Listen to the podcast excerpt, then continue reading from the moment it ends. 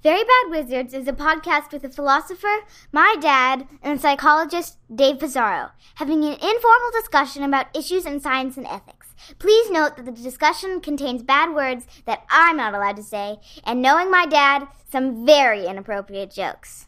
Nobody, nobody knows what's going to happen to anybody besides the forlorn gr- rags of growing old. The Galen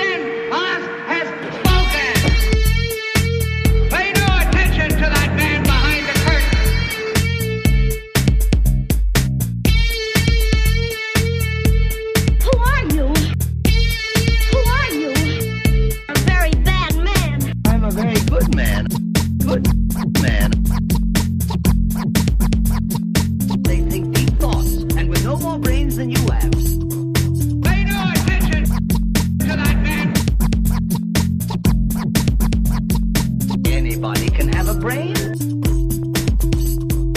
You're a very bad man. I'm a very good man. Just a very bad wizard. Welcome to Very Bad Wizards. I'm Tamler Sommers from the University of Houston. Dave, the Oscar nominations were announced recently, and some people are saying that Greta Gerwig was snubbed, not getting a Best Director nomination for Little Women. Do you think the Academy should have a separate award for Best Female Director? this is like this is like asking you about politics. I know. At first, I was like, "Great, Greta Thunberg." Is that who you're asking? About? um, okay, Little Women. I know that that's a movie, and I I read the book. um, yeah, and for uh, they should have one for uh, black directors and one for uh, black women directors and one for gay black women uh, directors. Gay director, Um, best gay gay- director. that would be fun. They, but you have to come out, like you have to be out, like because they're, they're not just Well, the best you. closeted uh, director. Too. That could be, that could be another. best best closeted actor for Tom Cruise. Just um uh, uh no like there's some sort of canonical set of you know there's supporting actor, best actor um in a leading role and then there's just a ton of shit that like they always somebody always complains that it's either too long or that some category got snubbed. First of all, no matter like it could be an hour and you wouldn't watch it. Number one.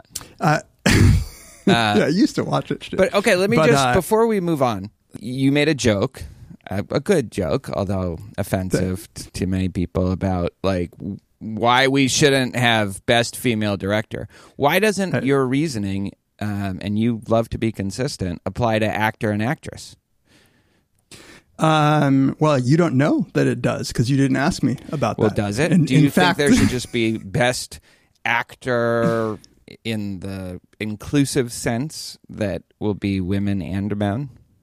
Um, I I actually have never thought about this, and um, n- now that we use the term actor to refer to both men and women, then I say I say yes, yes, yes. Go ahead, nominate ten people and give us just the best overall actor. I actually actually think that would be fine. I, I mean, I I would rather see more awards given um, for different kinds uh, of of movies, maybe like like the way the Golden Globes separates out c- comedic and and drama, Yeah. um, and then and then collapse collapse gender.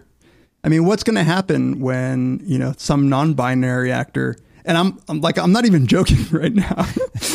like, what are they going to do? It's inevitable, Careful. right? So at some point, at some point, somebody's going to be non-binary and and play a, a role that's like very powerful. Yeah. So So so you're gonna embrace the reductio. I mean, it's not like ten. It's not like tennis, right? Like you know, where where uh, e- even Serena Williams would admit it's harder. Um, Yeah, but- to defeat the top.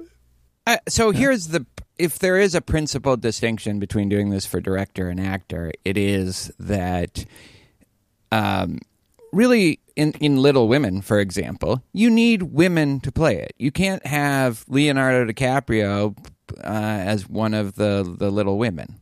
You can't, or, or like Robert just- Robert Pattinson or something like that. Um, James Garfield.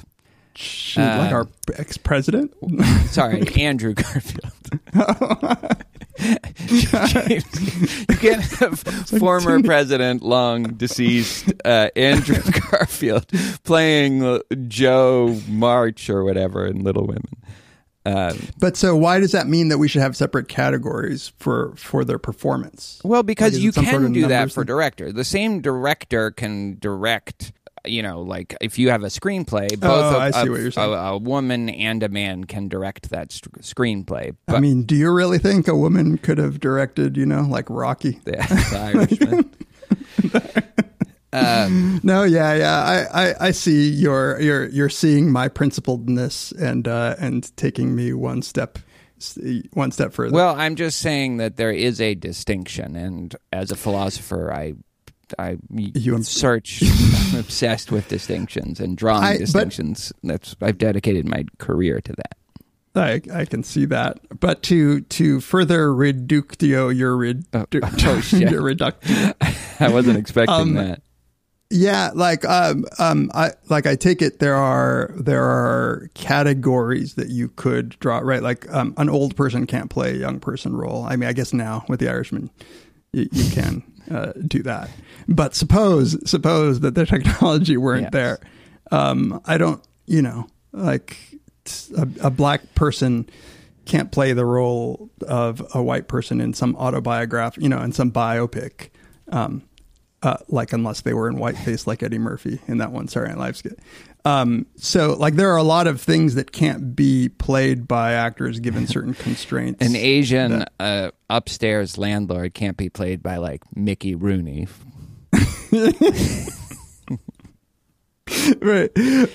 That I feel like that that everybody should know that, but just for the listeners who don't know, watch Breakfast at I watched Breakfast at Tiffany's like really late in life. And um and I thought, oh, what's this classic movie all about? And I couldn't fucking Mr. Golightly, once again, I must protest. If you don't stop with that phonograph right this minute, I'm going to call the police department. Yeah, well, that's more better. Can you imagine if that came out today? Oh my god. Oh, wow. no. Um, there's a whole discussion to be had there about what roles you are and aren't allowed to play, and we've had that with your like bigoted stance against Scarlett Johansson. Uh, I Mine? mean, in favor of Scarlett. And, s- I, I, don't, I just don't think sh- her last name is pronounced Johansson. yeah, sorry, Johansson. Let's save this talk for maybe we'll do an au- you know our annual Oscar special Like a live, you want a live stream? live stream Periscope. Do they? Is that still a thing? I don't think so. Uh, I just I feel like all the technical categories have definitely gotten snubbed. I want to I want to know like best foley. Like that's the kind of shit that really turns me on. That's Axel Foley. I think it's Eddie Murphy. All right. So we aren't going to stray that far from movies, right? First segment, we're going to talk about four things, four pieces of pop culture that we loved from last year, um, or at least really liked. I guess you couldn't find four things that you loved. Yeah, love it. Love is a strong word. It is a strong word. Okay. and, and then one thing we hated. So four things we loved, one thing we hated from 2019. And in the second segment, we are going to um, talk about David Foster Wallace's short story good old neon we put out a call on twitter asking people for recommendations neither of us are big david foster wallace fanatics or even i don't Certainly not connoisseurs at all. connoisseurs. Yeah. And we got a ton of great recommendations on Twitter and also Instagram. Good old neon was one, probably the the most recommended of any of them. So we, I think clearly the most recommended um, from at least my eyeballing. yeah. So we did it. We read it, and we will. We we're a little. I don't know. I feel a little trepidation about discussing it, but Yeah, me too. Like I feel like uh, it's one of those. Well, I used to feel this way about movies, where I'm like, you know, who am I? I'm not a critic. Uh, um, and then uh, clearly, like I got over that. But for something like literature of this sort, like I definitely am like, oh man, I'm like a total noob. It's, Um, yeah, it's not something easy like Borges, right? Like, exactly, exactly. Well, you know, the fan devotion to David Foster Wallace and the things that people will know about the story, about him, about his other work that we won't is That's right. yeah, that's right. Yeah. Uh, that'll be in the second segment. Let's talk about. I thought it was actually a really good year you know, for popular culture, which I define as, which I am defining as movies and TV shows. my category was was far more inclusive of of less easily defined things like including even just events ish kinds of things um but but that's because those were the things that I had the most feelings about. But I, I was wondering if you were going to, to force a definition of the pop part Yeah. of uh, of the culture. No. and I also okay good. so I also really laugh because you know we're getting up there in years. I'm like we have daughters who are approximately the same age, and the thought when I put myself in the like took the perspective of my daughter of me talking about pop culture like i feel so alienated from anything that is truly pop like for large segments of the population like this i i struggled Well, they all just watch Friends right now. Friends in The Office. So, well friends got removed from netflix which i oh yeah, I know. yeah My daughter was like, even though she doesn't Did even really like it, it's like they're forced. They're kind of peer pressured into watching this show about like New York.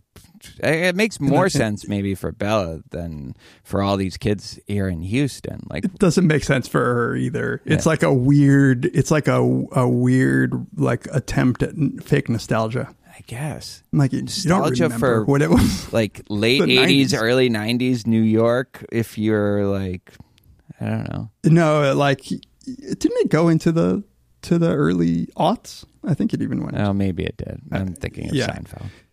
But it is it is a funny sort of. It's like the equivalent of of like fashion, like '90s fashion coming back. But anyway, yeah, I'm far far from like I don't have any TikToks in my top. Uh, yeah, okay. All right. Let me just get. I don't want to do. it. I actually don't have any ties. I had this original. I was gonna say you're gonna be like three and then a category with five, like a five way tie. I had a. I had a like original conception was a four way tie for number four, a three way tie for number three, a two way tie I for number two, and then fucking. I would have hung. Oh, I would have done the equivalent of hanging up the phone on Skype, like hard.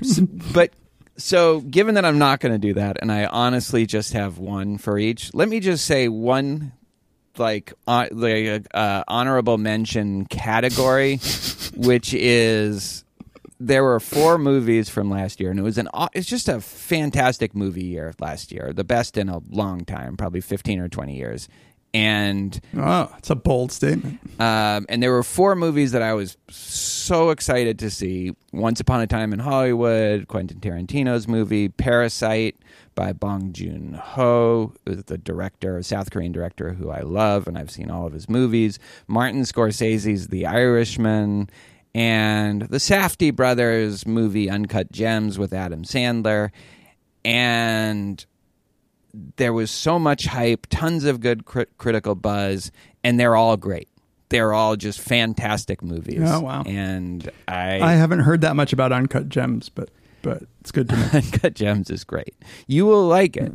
It is about Yeah. the Diamond District. Uh, this like Jewish Adam Sandler played a middle-aged Jewish guy in the Diamond District who's a like a gambler. Kevin Garnett gives what I think is uncontroversially the best performance by an athlete in any movie. He's he's Uh, it's just because you're a Celtics fan.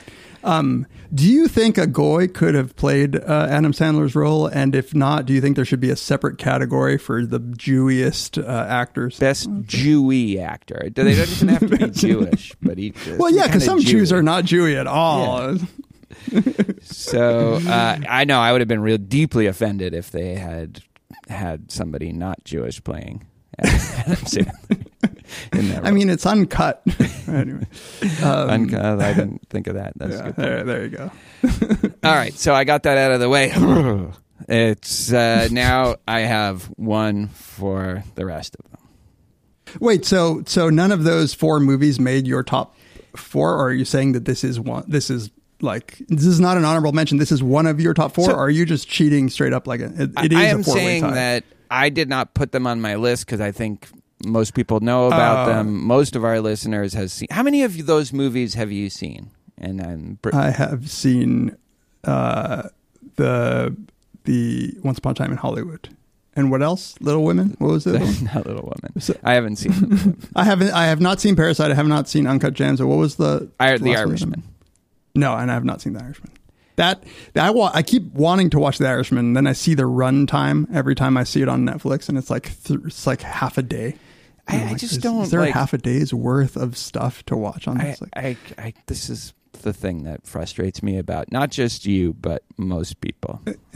it's like there's nothing better than watching that movie, and I'm saving it. I'm saving it. I'm edging. I'm Scorsese edging myself for the right moment. Like I, like you know, I'm busy. I don't know what you do with your life. Like I have shit going on left and right. I have just so much, so much. No, I don't know. It's just fine. It's hard to find three, three and a half hours, and I don't want to interrupt it. Right? yeah, well, But- you can watch it in two days. I think that's how I watched it. We watched it over Thanksgiving. Um, the whole family watched it, and we were. It's it's beautiful. It's You you have that advantage where you like your daughter likes films. Like my daughter won't like just won't watch movies with me. She just doesn't care. She's just like actually just watching TV shows. And so every time I want like I would love to sit down with my family and watch a good film, but but like they you know They won't do it. My daughter just doesn't she doesn't care. And so I want to find things that, that they'll watch. So I end up like totally just watching TV shows as a as a sacrifice to the to the sanctity of my family unit. well, if you if you ever have another kid, you have to start young with them. That's what my that's mom true. did with me, and that's what I've done with Eliza. And you build it into their just their Yeah. the the core of their being. And you know, Eliza love Eliza has seen. Actually, she hasn't seen Uncut Gems, but she's seen all of the other ones in some cases multiple times, and she loves and she loves them. And that's it you is know a what I, I I will say I, I agree that you have to start early, and I, I will say that um, something that doesn't come up often is that I am a lover of of um, music in a way that I have shared with my daughter. So Yes. so that's where we bond, and um, like a you know you sort of you, you, you have to make choices. you sort of just take what you can. and that's where I'm a philistine when it comes to music. yeah, you really are, Yeah. and I don't push it on you. You know, you notice I don't I don't judge you. I don't, Yeah. Well, I would. I wish you could push it on me. I wish you would push push stuff. Have you- on. I don't know where that's going. All right. Yeah. Can we start this Dave Matthews. yes, we can start. big segment? Dave Matthews. Uh, all right. So that was uh, that was neither your number one nor anything else. But why don't you give us the? Do you want do, or do you want me to go? Why don't you go first since I just didn't right. give Uh, any of Well, mine I'll. I'll go. I'll go with. Um, uh, th- this again. This is not a, a movie or a TV show, um, but it's related to a TV show. It is. It's just Baby Yoda. So, so the Mandalorian. Uh, you could, if you were forcing me to put TV shows, like it's it's not that it's the greatest TV show ever. It's that as a pop culture thing, the fact that good Star Wars actually came out on on TV as a medium, like that's actually it's like you might actually like it. It's like a it's a it's like a western, but it's like how Star Wars ought to be. And then Baby Yoda is just so fucking cute, and it's um, and he just turned into a me or, or she or whatever gender Yodas are, and uh, and every time I see just little Baby Yoda's eyes, I just have warm fuzzies in my in my heart. And uh, and I'm glad that, that Baby Yoda exists and that there's some good Star Wars on, on TV. That is as pop culture as it gets. All right. So our number fours, our respective number fours, really kind of defines the difference between us. Yours is Baby Yoda. Mine is uh, a f- well, it's a French film. It's by a French director, Oh, Claire Denis, uh, who's a big name with uh, hardcore cinephiles. This is actually the only movie of hers that I've seen, but it's called High, High Life.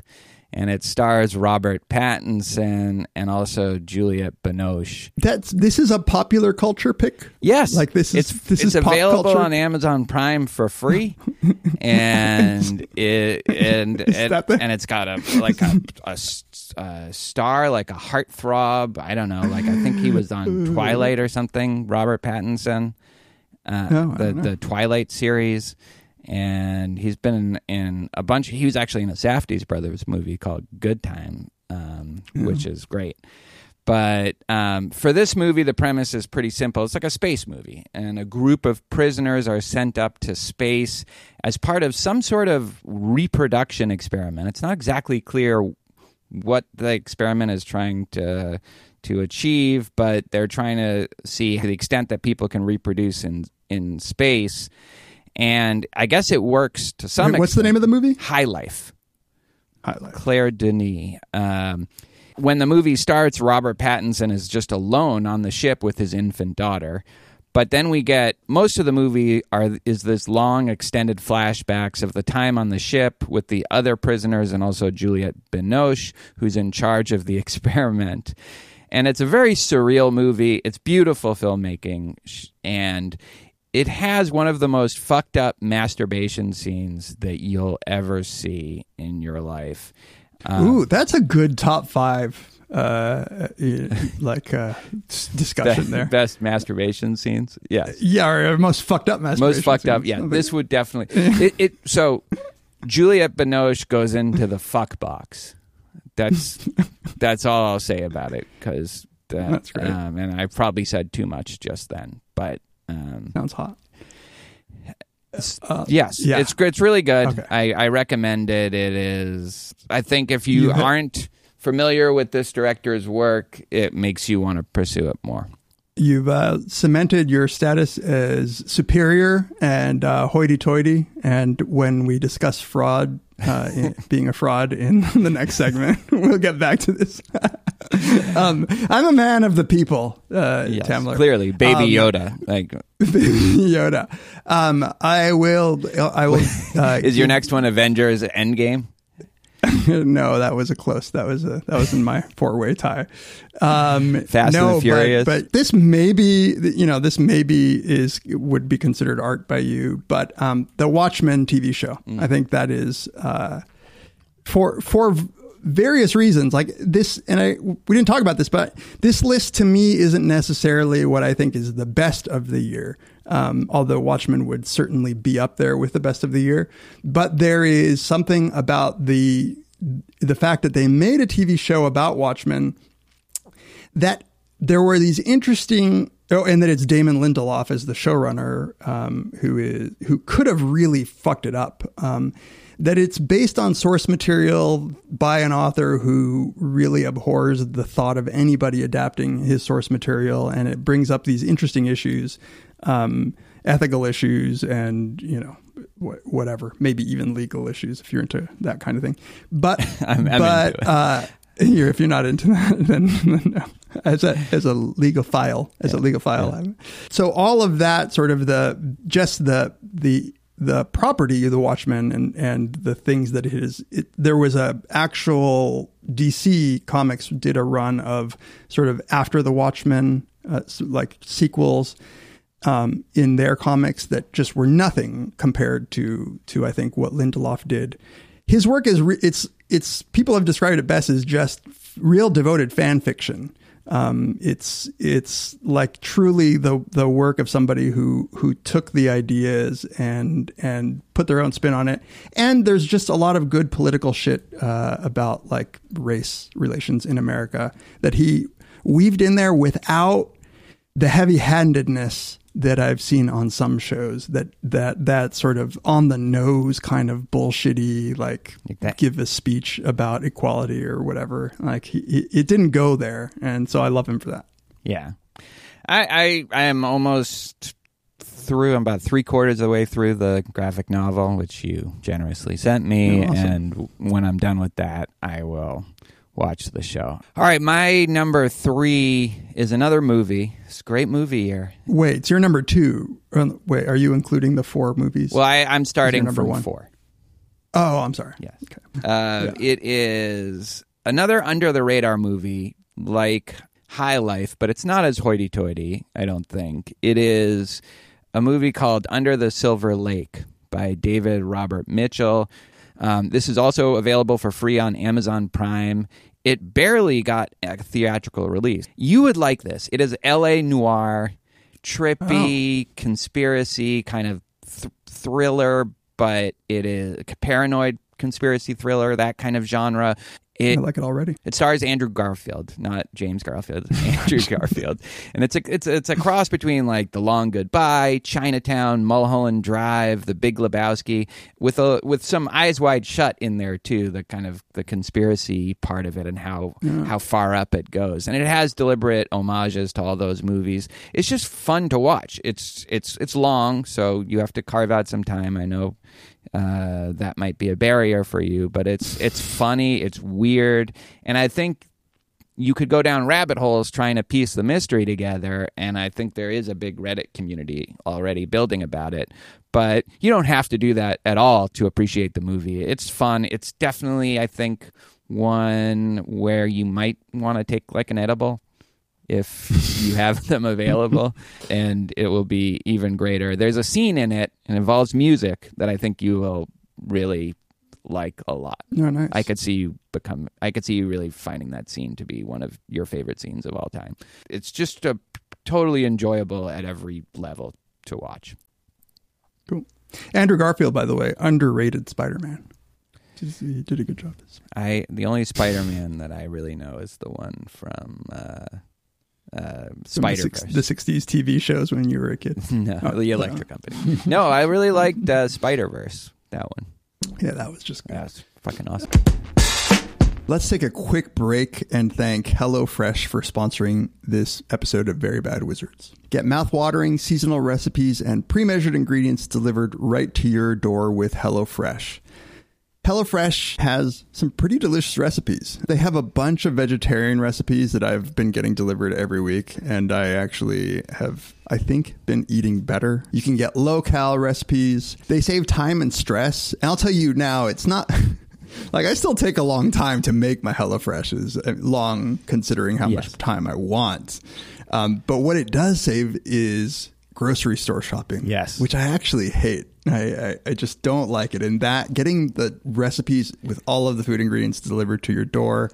Um, and if it takes 30, 40, 50 minutes to cook it, I am fine with that. Yeah, when I go to the store, I there's like two types of me in the store. One, I'm listening to a podcast and I'm not really focused, so I could take like an hour and a half in the sto- in the store, just kind of wandering down Totally. each aisle like three or four times and just spacing out.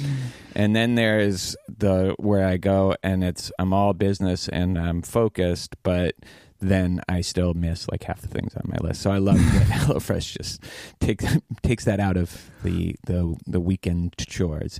HelloFresh is flexible and it fits your lifestyle. Um, you can add extra meals or lunches to your weekly order. I didn't know that. Or throw in yummy sides and desserts like garlic bread and cookie dough. You can easily change your delivery days or food preferences and skip a week whenever you need.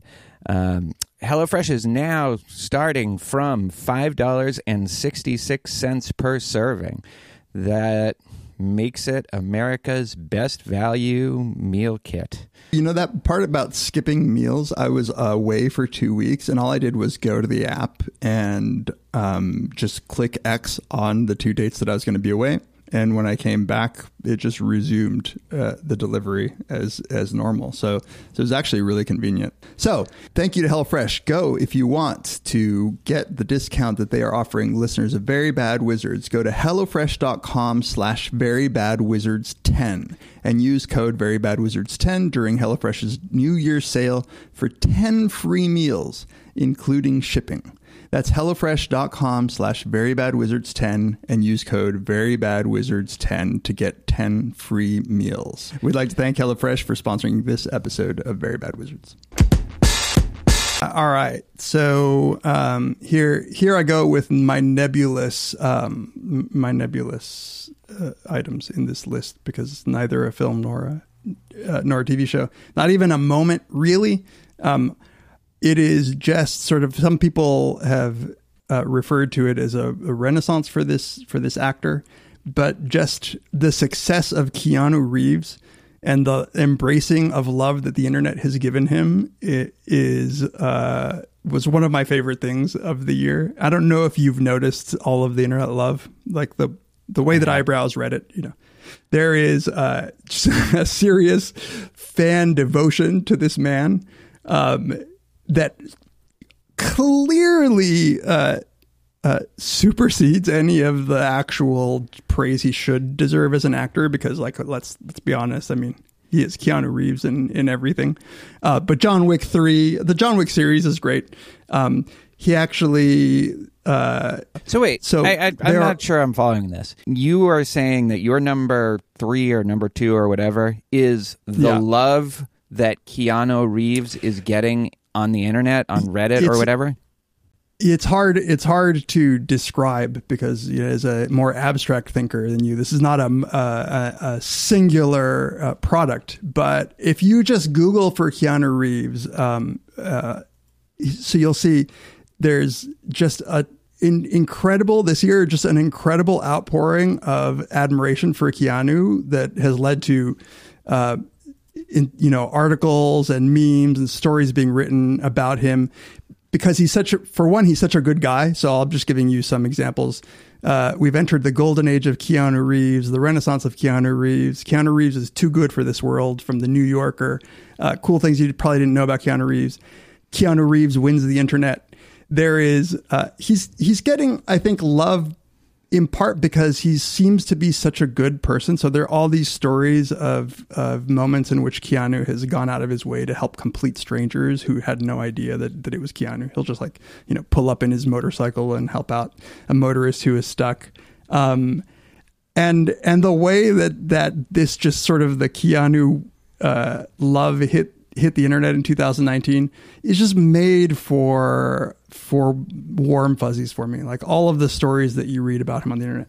What one of the things that he even like just does that just shows that what a good guy he is is like when he takes pictures with women he clearly like goes out of his way not to be touching them like he'll sh- show his hands like he's he's just like being very respectful so so yeah it's it's just the keanu uh, renaissance this is this is uh, pop culture certainly certainly pop culture um, in a way that, that maybe french films aren't I, I like. I don't even know what to say to that one. I, I I'll just move on. That's. Uh, uh, you don't like keanu is what I you're saying I like him fine. I guess. Like I like John Wick, but um, you know, in a year where it was the best movie year in the last ten or fifteen years, I wouldn't put like internet love for Keanu Reeves as one of my four favorite things from him. Uh, well, see, now you're trying to make the list for me, which is not what this is all about. No, this this is- is uh, you're you're the movie guy.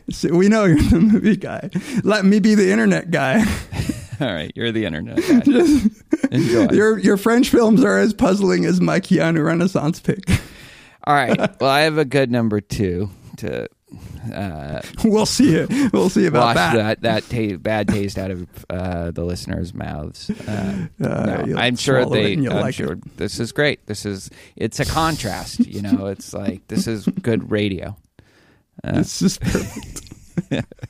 Uh, it is Midsommar, the movie, kind of horror movie, but also a breakup movie by the director Ari Aster, who did um, Hereditary last year. This is great. Holy shit. I love this movie. I, we just saw it again um, last night, and it's a great rewatch, too. Um, it is about a young woman, Florence Pugh. Florence Pugh, also in Little Women. Um, she's going to be a big star. Like you can tell from this movie that the, she's going to be a big star. so Like a- she's in like a a bad Keanu? relationship. She tags along with her boyfriend's grad student friends and her boyfriend on a they're, they're like grad students in anthropology and they're going on a trip to a remote village in Sweden. Um, I'm not going to give any of the plot. The less you know about this movie, the better. So I'm not going to talk about the plot at all. I am just going to say that it's genuinely scary. It is ridiculously well made. You know, I avoid it because I I like tend to avoid uh, things that are horror movies. Like I d- like don't usually like them unless somebody says that they're awesome. Watch this with Nikki. I think you'll Yeah. like it. It's also very funny, and it and and it has probably the funniest and definitely uh, another fucked up. The, but it's an actual sex scene, not a masturbation scene. Not a masturbation. But it is, uh, yeah. In my The only person masturbating was you. the no de- definitely not and if you had seen if you saw it you wouldn't like you would see why that's clearly not the case I, I i saw it for the first time in the theater with my daughter which is already uncomfortable um if you- if you've Well, the seen it masturbation would be really. and then I said to her, apparently, she told me this when we watched it again. This is what sex is really like. Um, during the scene in the, uh, the when we watched it the first time, and uh, again, if you haven't seen it, uh, but if you if you have seen it, you will. I I, I think think that's pretty funny. I was proud of myself for having said that. Anyway, uh, Midsommar, it's great. It's funny. It's scary. It's just it. Even though I th- it got a bit of a release, it is an underrated movie from last year. All right, my final in my list of disappointments to you is uh, is the the Revenge of the Joker film. So we talked about the Joker film and and all of the fucking like stupid shit that was written about it. Yeah. Um, my m- what was so deeply satisfying to me is that that it became the the first R-rated film to pass surpass a billion dollars in in revenue. Um, and then, even though this isn't officially part of 2019, Joaquin Phoenix getting getting love from the Academy just to me I mean, took the something Joker as a whole getting love from the the Joker as a whole getting getting a ton of love. So um, what I think is one of the best comic book films uh, to be made um, got the the love that it it justly deserved, and more importantly, my optimism and my my sort of uh, happiness that that that batch of stupid critics do not in fact speak for the majority of people not that i thought that they did but this was a clear fuck you to all of the the naysayers it's just a good movie So this is going to disappoint you, but I did see it recently, and Yes. I was uh, underwhelmed by it, and, and in a weird way. Not, I didn't think it was. Obviously, I didn't think it was a rallying cry for incels, or I thought he was really good, um, but a little. I, I, I a little inconsistent. Like it was, it was never fully. It was very hard to pin down what the what kind of character he was, and and, and I get that that's part of the Joker or Joker's allure. I I, I- just I don't even know. I, I I was like, really? This is the thing that a people were so angry about, and B that has made a billion dollars worldwide. I mean, in some ways, it's kind of amazing because it's just a movie about a really mentally ill guy living in a world that doesn't care about him. Uh, yeah so so i mean it's it's i think not entirely unfair to to be underwhelmed given the amount of attention that it got but also its portrayal of of a particular incarnation of a comic book Joker, I think was was great. And I, I think if you don't, if you're not looking for that, then it's obviously not going to float your boat that much. But I'm I'm intrigued by the inconsistency that you think of of Joaquin Phoenix's performance.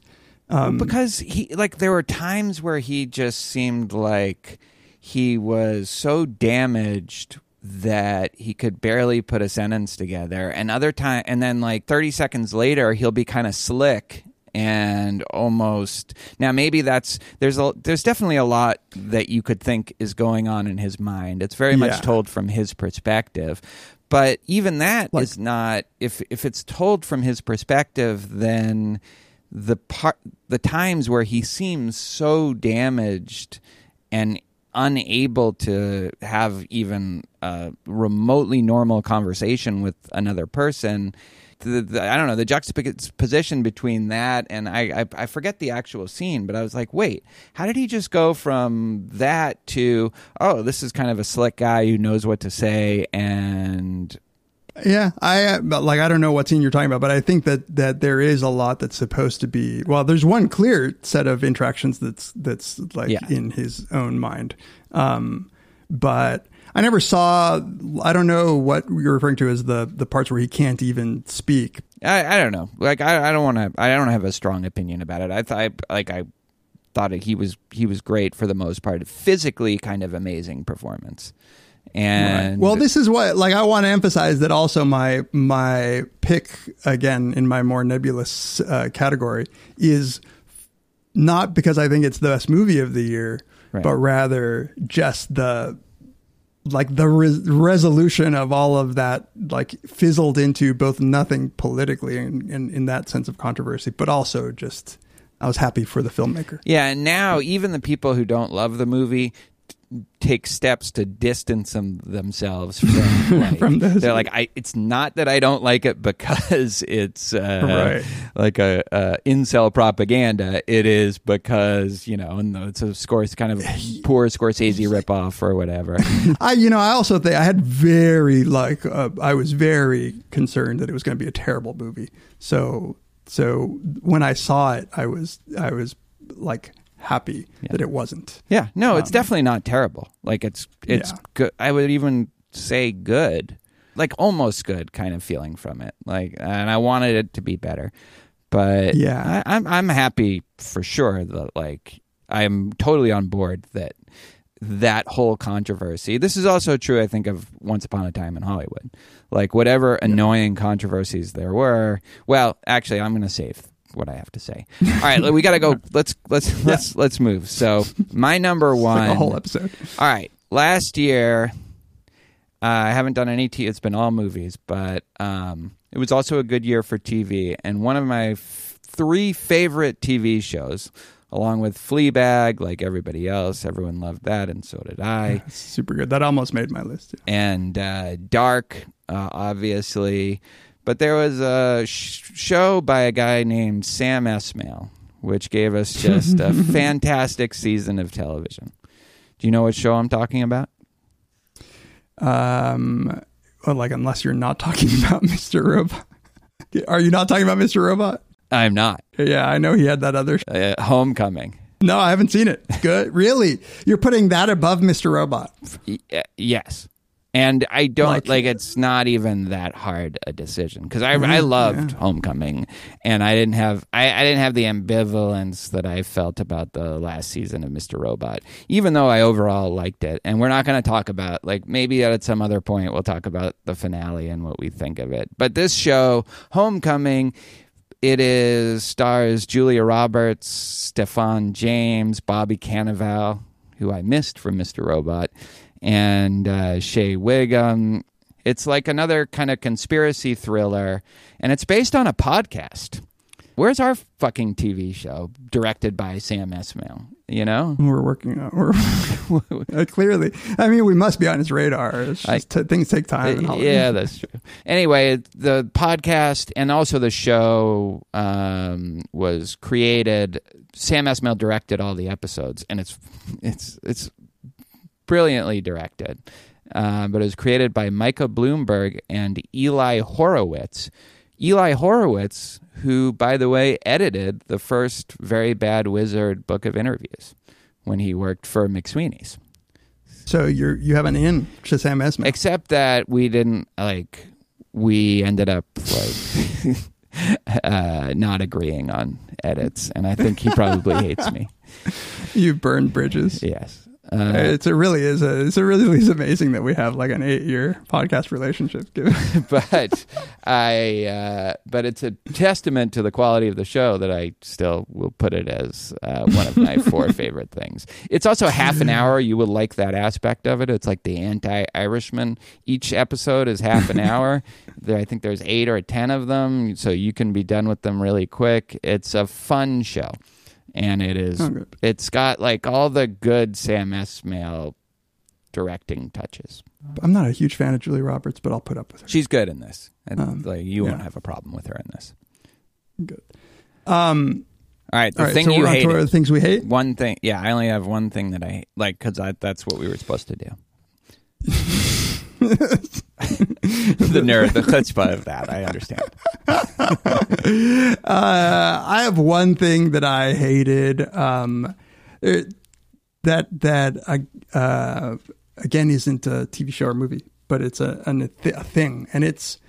I, I don't know if you'll understand the the uh, feelings that this caused me, but um, Kanye West decided to go Christian and put out this like gospel album and tell the world about Jesus, and for so many reasons, uh, some of which are not just it's not Kanye's fault. I think that the world is is somehow um, uh, just observing a man in in the midst of mental illness and and still playing along with it. But his Are we still talking about Joker? album?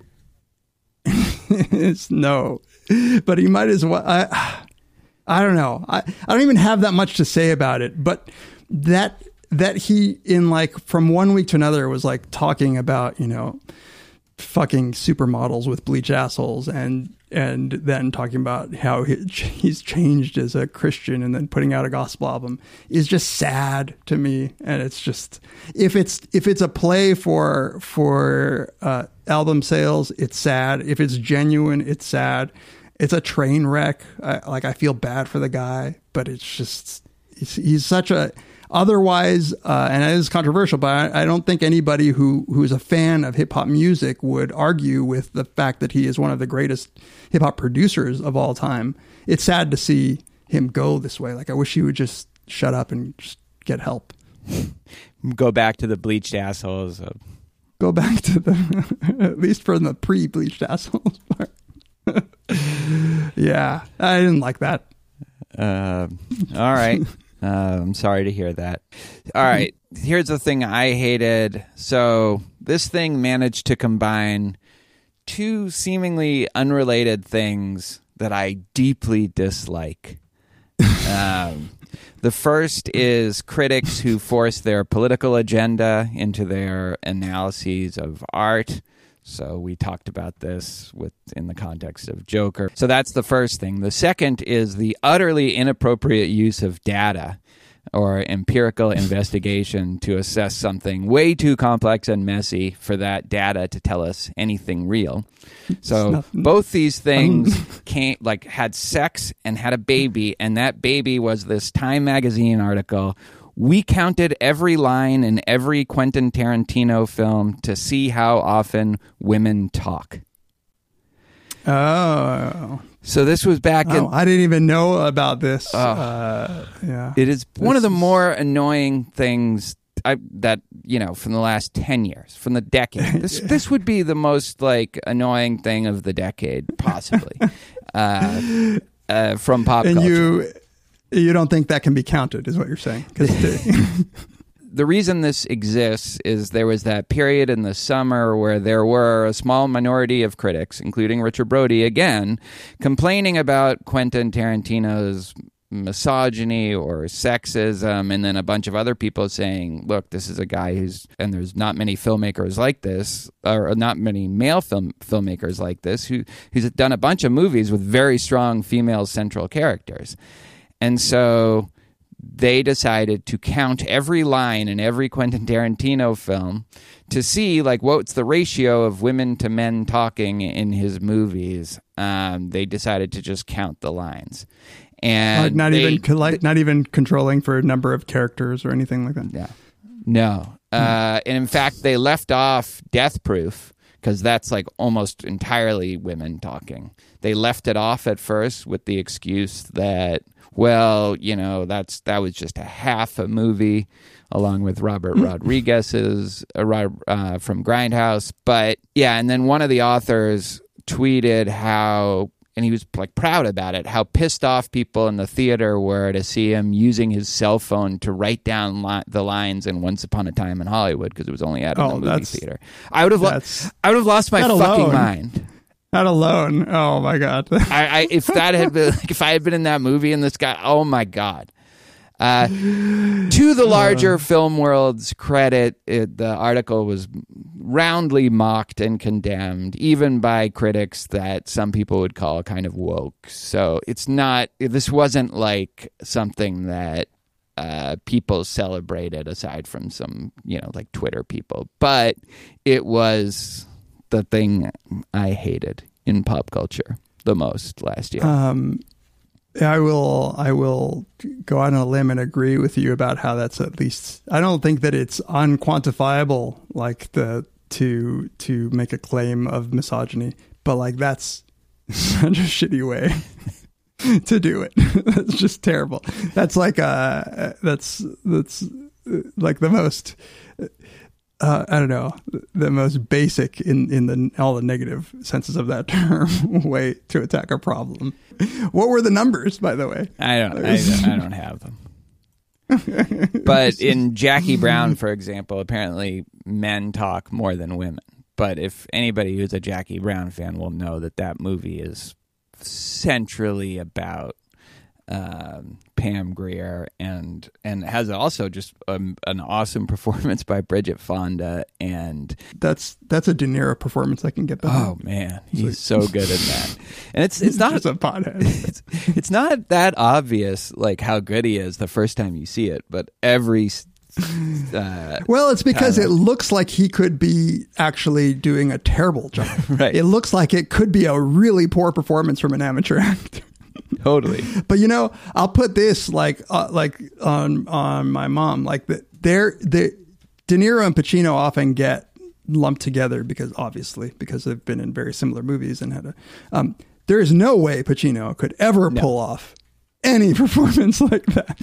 Uh, absolutely that's exactly right. All right, longest segment ever. All right, we'll be back to talk about David Foster Wallace's story, Good Old Neon.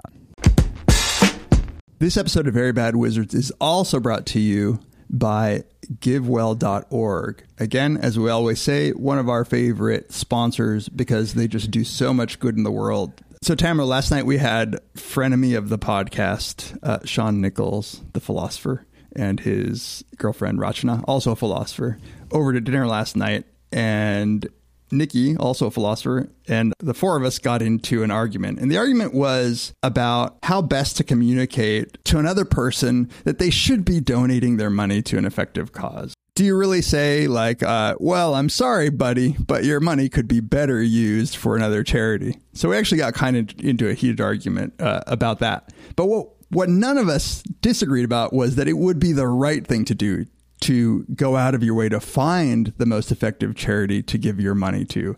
And this is one of the reasons that I like doing GiveWell ads because I think this is a great forum to just say, hey, look, you can donate to whomever you want, give money to whomever you want. But if you have that extra money, maybe give some of it to one of the more effective charities. I think that is my my approach to to GiveWell is I like it, I use it, I have donated to it now a couple of times. Um, doesn't mean it's I will won't give money to other things which I know isn't doing necessarily the greatest good for the greatest number, but I love having uh, an option where I can do that because clearly some of my charitable giving should be towards the most effective way of reducing suffering. Right, and like like we've said before, I think that's a no brainer, and and I think GiveWell has noticed that this is a good, effective way of communicating um, to people that donating some of your charitable uh, money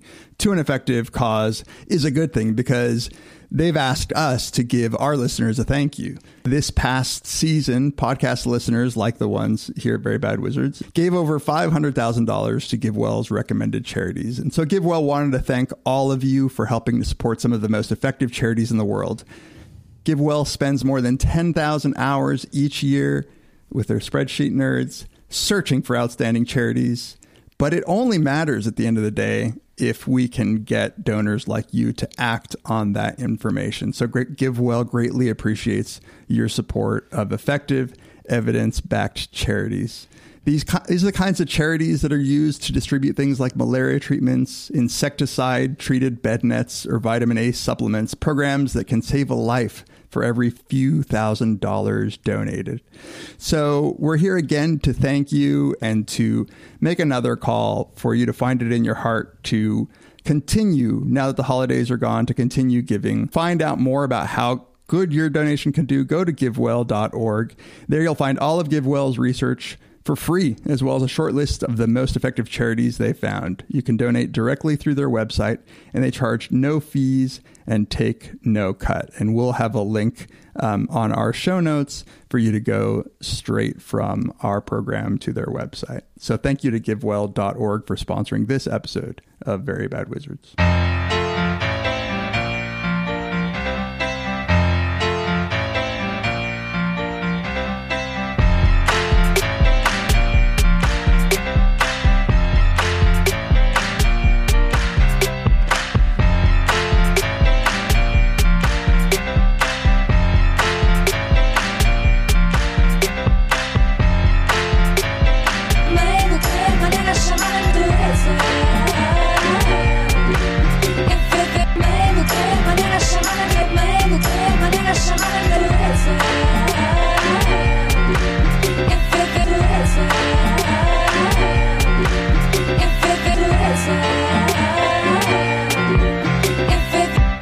Welcome back to Very Bad Wizards. This is the time of the podcast where we take a moment to tell you how much we appreciate your support, um, to thank you all for all of the ways in which you keep us going.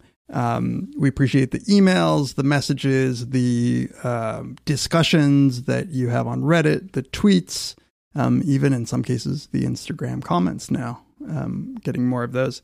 Um, so thank you for taking the time to write. Thank you for uh, going out of your way to let us know what you think. And in fact, um, you saw this, uh, Tamler, just just recently. We had a listener email us tell us that they had gone back to school, wholly in part, like entirely, hundred percent, because of a very bad wizards episode that we did uh, back in the day. The grad school Not episode, really. right? The grad school Not episode, yeah holy, but in not not at all holy, but that, that it inspired. played that it played any uh, any bit of a role um, as I emailed back to uh, really just made me uh, I don't know you know it s- sometimes you ponder whether or not all of the time and effort is worth it and you get an email like that and it actually makes uh, makes one very happy um, and so so we really appreciate uh, all of your communication. It doesn't have to be that nice. Um, you can curse at us and tell us that we're wrong. Troll me Uh, on Reddit. You can, you can troll on Reddit, and and again, you can troll us on Instagram. Yeah. It's a, yet another venue. Um, but but we really we really do appreciate um, everything. Uh, every way in which you guys interact with us, and we encourage you to do more. We can't read all of the emails. I wish there were a way of like clicking a, a like on your emails to let you know that we had seen it, but but I assure you that we have we see your emails, and it really means a lot to us. Yes. If you do want to get uh, hold of us, you can email us verybadwizards at gmail.com. You can tweet to us at verybadwizards or at Tamler and at Peez. You can go to our Instagram page, which is just verybadwizards, and uh, to talk to us there. Or you can join our discussion on Reddit, reddit.com slash r slash verybadwizards. It's not really our discussion. It's more their discussion. It's not. Yeah. It's not. In fact, that's what I love about the Reddit. It's like Yeah. I don't have to.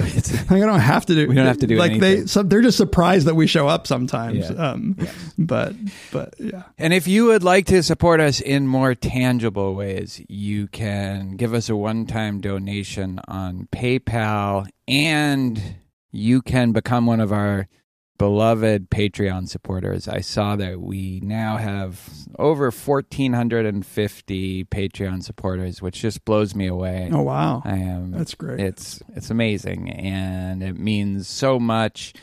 Uh, it keeps the lights on. Actually, can I just interject here and say that that's one of the reasons that uh, you might actually be sounding better Yes. uh, today.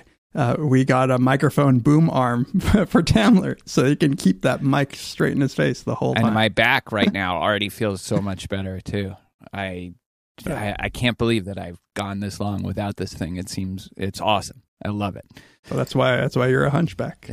I know. You I, did, I didn't need to be a hunchback all these years, seven years of doing it with that stand and just shame Uh. being mocked in the streets. having things thrown at me and uh, so um, hopefully this tragedy will turn into a comedy. Yes you can go to our patreon page. We have different levels of support. We do bonus episodes. You have you get volumes of dave's beats. There are already four of those available. There are a bunch of bonus episodes available. And um, you can also at one level vote on a topic that we will choose uh, for a listener selected or a patron selected episode. This was definitely one that, although it didn't win, um, it was suggested and was a close second. This David Foster Wallace episode, and you know, even just getting ideas about what story or essay to to do the episode on that all came from Twitter and from Instagram. And so all the the ways in which you interact with us is indispensable. It is crucial for the show and it makes us better and we couldn't be more grateful. So thank you. All right, so as Tamler said, this was we've had people asking us to do a David Foster Wallace for a while, um, and as we mentioned, sort of in the beginning, uh, maybe it's just a bit outside of our comfort zone because neither of us had read very much David Foster Wallace, but I liked I had liked what I read, and the voice the voice of the listeners was strong, and so um, we we decided to bite the bullet and and go ahead and do a story. Um, so this is all to say, please, we apologize we butcher if there's some sort of standard interpretation of David Foster Wallace that we have no idea about, then uh, then we're just ignorant. So yeah, Good Old Neon is the story that we are going to discuss today. So Good Old Neon is uh, a short story. It was originally published in 2001 in a journal uh, called Conjunctions, but then it got collected into a set of short stories for a collection called Oblivion.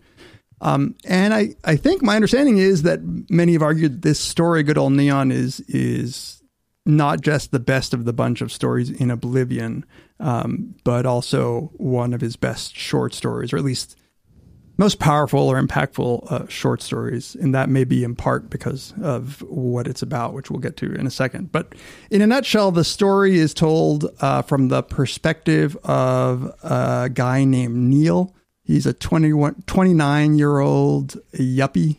I don't even know if we use that term still. Yuppie, young urban professional Yeah. Who is uh, it's stream of stream of consciousness. Uh, he is telling us about uh, his life. He's in. He's currently in therapy, um, and he is dis.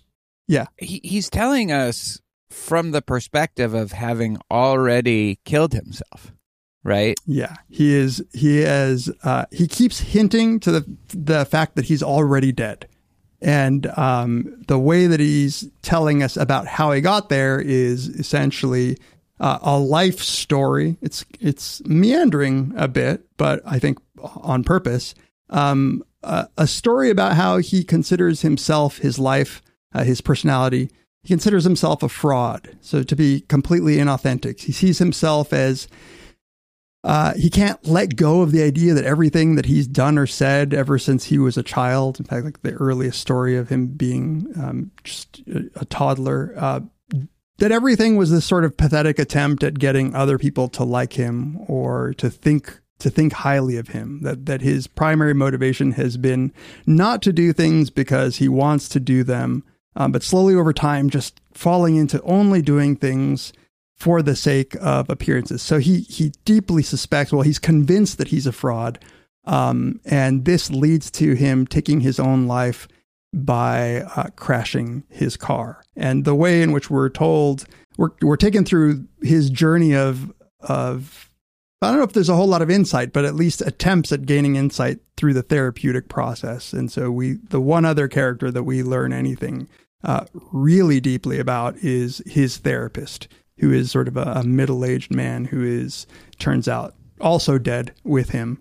Um, and they've had conversations in the afterlife, but uh, but perhaps a mediocre therapist to him, um, who himself then dies of cancer. But who he's fond of.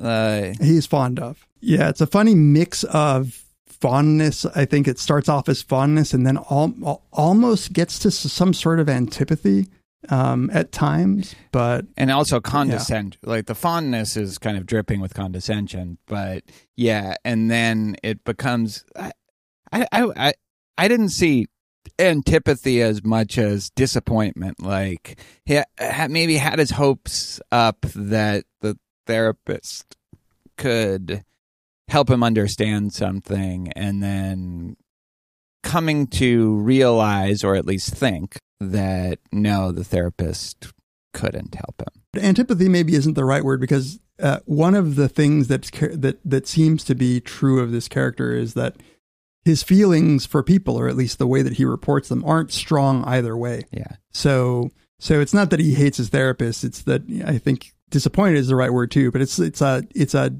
devoid of too much emotion. It's just that like he had like the tiny bit of hope that this therapist would actually be able to to cure him of this thought that he was a fraud. Um, but realized quickly that that no, he was just stringing the therapist along, Yeah. uh, just in the same way that he strings everybody else along. Yeah. I don't, it's a hard story to know how to talk about um, because it has all kind of a twist at the end that I think we're going to talk a lot about. Um, but I mean, the basic setup of this is a story told by a man who has already died by suicide in his car and who is aware that it sounds impossible that he could be narrating this story given that he's already dead. And it has this kind of holden caulfield like catcher in the rye kind of style um, where it really involves the reader and brings the reader in in a very conversational way Uh, Yeah, and the theme of authenticity. yeah and it has a lot of underground man kind of a lot of underground man. uh, to it. yeah, and yeah. I don't know. Like, actually, let's start with the therapy. So, I'm someone who has never been to therapy. I have not done that. I have you done in I'm- therapy? I don't know if we've ever I'm- talked about I'm- this. Why am I? No, we've never talked about it, but I'm not surprised, Tamler. I'm not surprised. Um, no. uh, so I did some. This is as this is as close to personal as I ever get.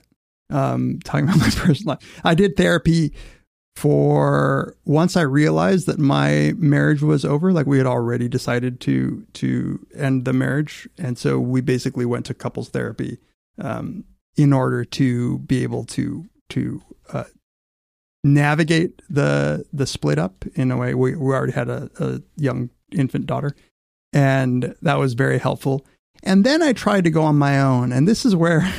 So a lot of this story I really can't relate to. Like, uh, and we can get to this the the way that he is, um, I like super self involved, and I think pretty narcissistic.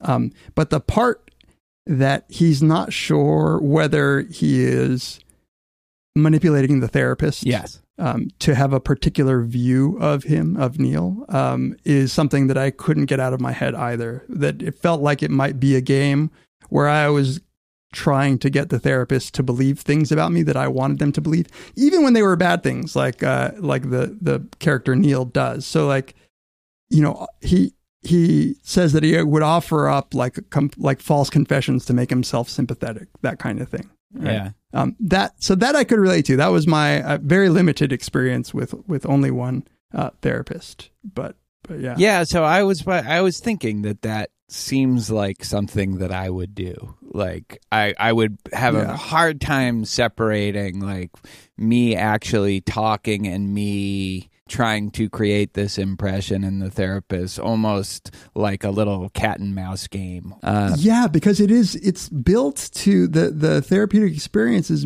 so much of it is you decide what you're going to tell to this person that you you are from scratch building up uh, a view of you that you are trying to give to the therapist and I I take that in good therapy you get past this but but it is very much like a situation that's made probably pr- like specifically uh, preys on this fear that you are that we are nothing that all of what we are is nothing but what we're trying to convince other people that we are. Yeah. And that's maybe the biggest theme in this whole story. And and I think I don't know, I can relate to this to some extent. Being trapped in your own head constantly to the point where you don't know what's real and what is a front and you can't Yeah. separate who you are from who you're trying to appear to be to other people or the impression you're trying to make which itself the impression that you're trying to make is sort of constructed by popular culture or, or drama or theater or fiction or whatever. And so you really have this sense of there's no actual me here.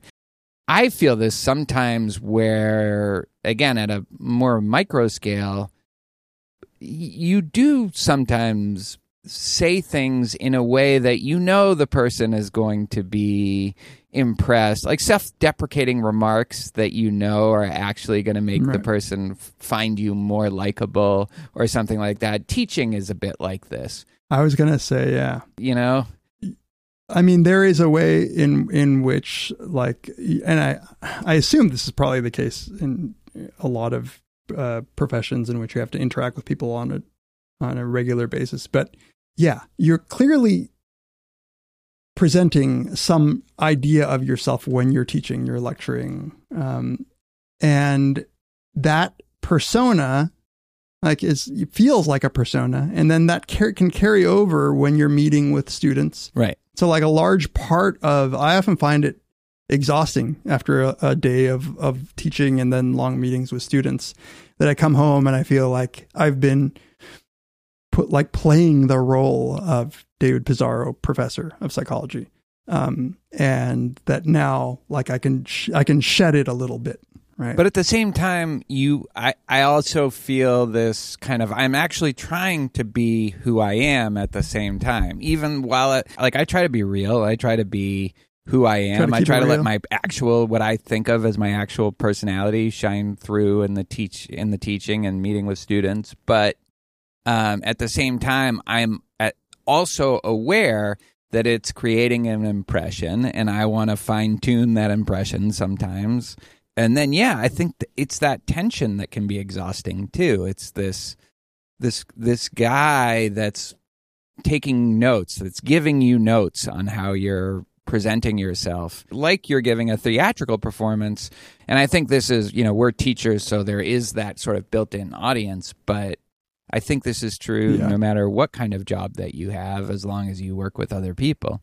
and this is not like this and it's not um it's not imposter syndrome that that he's describing it's i think it's it's different and and in some ways just uh uh more pernicious it's that it's not that he knows who he is and he thinks that who he is doesn't belong there it's that he's not quite sure who who he is if he is anything at all because everything that he has done he is coming to realize has been done solely for the sake of portraying whatever character he is trying to portray.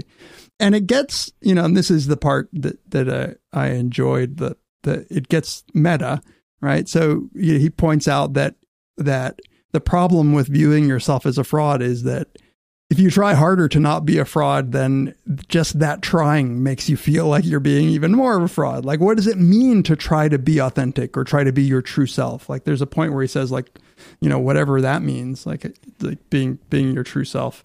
So it's a it's the kind of thinking that um, can only lead to, or at least the way that it's presented here, can only lead to further thoughts that you are not an authentic person.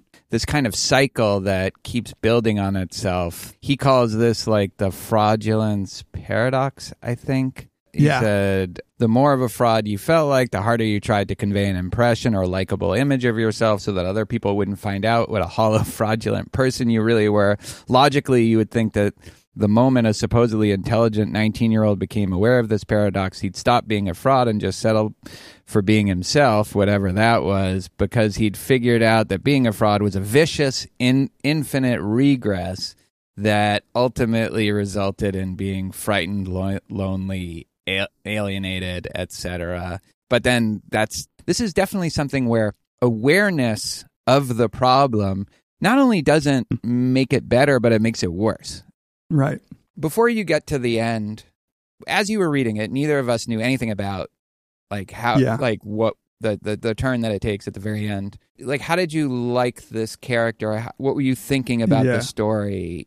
Yeah, good, good, good. I'm glad you asked because that's like all I've been wanting to say and this whole time, even as I was giving the summary, because I, um, again, not knowing, right, there's a turn at the end that changed this, but I, I found this character to be insufferable. Like I actually thought, you know, there's a way you point to the, the underground, uh, the, the notes from the under, the underground man, his sort of obsessive focus on his his neuro his the levels of neurosis that that uh, he has in that story. Um, they're like this. This self. They're self. and You know, this this character is self involved, and it's very much his his obsessing over this idea that he's a fraud. But this is different. This this is not so much the the kind of neurosis um, that you see in Underground Man, but but uh, like a deep self involvement that I found to be utterly just unlikable and and all I could think was like fucking don't, stop thinking of yourself so much like there's no eh, like everybody is you know we're all playing a role we play different roles for different people that is who we are like there is like you alone isn't any more you than you in front of your loved ones or you know in front of your kids or or students this just all is you like And he knows that you're thinking that. Like that he knows you're thinking that. Yeah. And so I didn't know much about David Foster Wallace's writing. So I was thinking to myself, like, wait, this this is like this is taken as deep by by people. Like this is like this seems like actually, you know, even all his talk of logical paradoxes and putting things in, in logic terms, it just reminded me of like the most annoying know-it-all like Dunning Krugery uh, undergrad who thinks he has it all figured out. Um, it's sophomoric. It almost seems like inside is totally sophomoric and and there's a lot of like it's a long short story and and so a large part of this story is having to deal with somebody obsessing over their shitty self Yeah, I mean, I, I don't know if I found him quite as unsympathetic, and I thought the writing and the energy carries this part of the story, but he definitely it it was starting to grate on me. And again, and the character is very aware that it's he's starting to grate on you, and he he he knows what you're what you think of him before you even think it, you know, and that's Yeah. one of the frustrating aspects of his character. very self-fulfilling Yes, it's it's a and um and I think all this stuff is it's it's in that sense I think kind of a brave story. I think it has to be written by somebody who you have some trust in because you might just give it up like Yep. if but uh because I think that is built so deeply into the the themes of the story is this idea that not only are you going to f- have this impression of this character but he knows you're going to have this impression and he's uh, one step ahead of you and he also knows that it's really annoying that he's always one step ahead of you like he was with the therapist and Right. you know and it's like why doesn't he just go volunteer for habitat for humanity or something like Yeah. get out get outside of get yourself. outside of yourself for one fucking second and and it is interesting Yeah. that that's one thing that sort of never he never tries um, is No, that's right. So he, well, it's it's unclear. Like he says, uh, he has a list of things that he ended up trying. Um, so he says, uh, "Is disgusted with myself for always being such a fraud, but I couldn't seem to help it. Here are some of the various things I tried: EST, which I don't know what EST is. Um, riding a 10 speed to Nova Scotia and back, hypnosis, cocaine, sacrocervical chiropractic, joining a charismatic church, jogging, pro bono work for the ad council, meditation classes, the Masons analysis, the Landmark Forum, the Course in Miracles, a right brain drawing bookshop, uh, drawing workshop, celibacy, collecting and restoring, restoring vintage Corvettes, and trying to sleep with a different girl every night for two straight months. I racked up a total of 36 for 61, and I also got chlamydia, which I told friends about, acting like I was embarrassed, but secretly expecting most of them to be impressed. right. Um, and, and and everyone So- can relate to some of that, you know, like that. to the chlamydia? Is that what the saying? chlamydia. But like that, like kind of. I, I don't know. I was someone who in my. It, it it's also like like I thought I was like, how old was he when he wrote this? It sounds like somebody in his twenties writing or something like that. I I was hopping from phase to phase. Um, but but in that long list of things, I guess aside from the pro bono, there's not anything that isn't some sort of like self improvement or self like it, it's some it's Yeah. all kind of magnetically focused on himself rather than the the other people.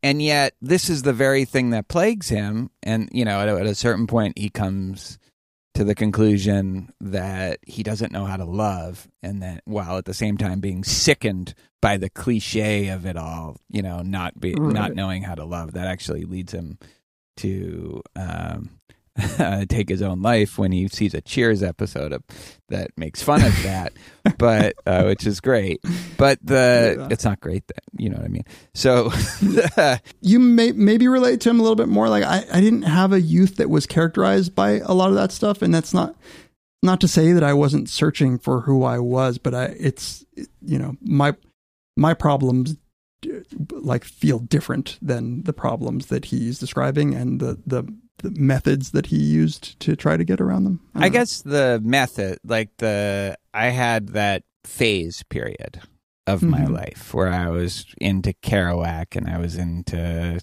you know, traveling and drinking a lot. I've stayed with that, stuck with that one. Um, and I, and, and a little too focused on myself, not enough focused on other people, and a little pr- kind of proud of myself about certain things, but and, and way too worried about what other people thought of me, and very aware of that, and trying to you know, I was also trying to write novels, and like I feel like I, I obviously I'm not, I was, I'm not a one percent of the writer that he is, and this is like I was starting to read it out loud. This is a very well written story.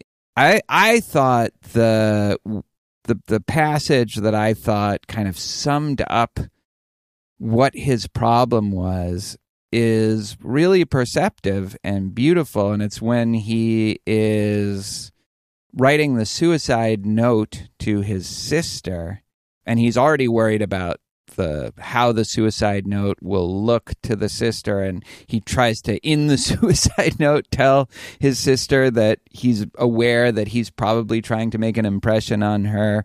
But there's this beautiful little passage in the middle that I caught on the reread. He says when you consider, as I did sitting there at the breakfast nook, that the reason scenes like this will seem stale or manipulative to an audience is that we've already seen so many of them in dramas. And yet, the reason we've seen so many of them in dramas is that the scenes really are dramatic and compelling and let people communicate very deep, complicated emotional realities that are almost impossible to articulate in any other way. And at the same time, still another facet or part of me realizing that from this perspective, my own basic problem was that at an early age, I'd somehow chosen to cast my lot with my life's drama's supposed audience instead of with the drama itself. And that seemed to me like to perfectly capture what it was that he's suffering from. He's always focused on the audience and the impression and not the actual drama that is occurring around him all the time. Yeah. Yeah. No, that that is you know, he he reaches these moments of insight and that I think is is a nice one. Um and then he dips dip, dips back down into uh thinking of his audience again, which is a uh, you know, it's it's a great way to describe this feeling because he's he's writing to us. So of course like so of course he's trying to put these thoughts in our mind. So the minute he has insight that he's sharing it seems that he can't help but now fall back on the fact that he shared that insight because he wanted us to think this was insightful of him. Yeah. He can't like he can't let it go. And and uh, choosing to drive into a wall after taking a handful of Benadryl is the only way he can seem to let his self go. Um, and and uh, and that's the that's the resolution that he has to this this fraudulence paradox. He can't he can't pop out of this. But let's take a quick break to talk about BetterHelp. Dave, what were we just saying? Neither of us have very much experience in therapy. I have exactly none. But were I to seek that out, BetterHelp offers a very convenient way to match up with a counselor online in a safe and private online environment. That makes it very convenient, especially for our listeners who might live in rural areas and have a hard time finding a therapist that they like and can meet conveniently face to face. With BetterHelp, you can get help on your own time and at your own pace. You can schedule secure video or phone sessions, plus chat and text with your therapist. Licensed professional counselors are at BetterHelp who specialize in depression, stress, anxiety, relationships, sleeping, trauma, anger, family conflicts, LGBT matters, grief, and self esteem. Anything you say is confidential. If you're not happy with your counselor for any reason, you can request a new one at any time at no additional charge. 3,000 U.S. licensed therapists across 50 states. And again, you can you can do text, you can chat, phone and video. Would you want to text with your therapist, Dave? Uh, you're- You know, I know I know some people who do. You know, it's not it. for me, but hey. There is financial aid available for those who who qualify. It's secure, convenient, and affordable. It is not, however, a crisis line. BetterHelp is not a crisis Yeah. line. And I want to emphasize that it's not, you know, there are various crisis lines that you should call if you're really feeling um, like something bad is going on. And moreover, Tamler and I are not licensed professional psychologists. I'm a psychologist, but not that kind.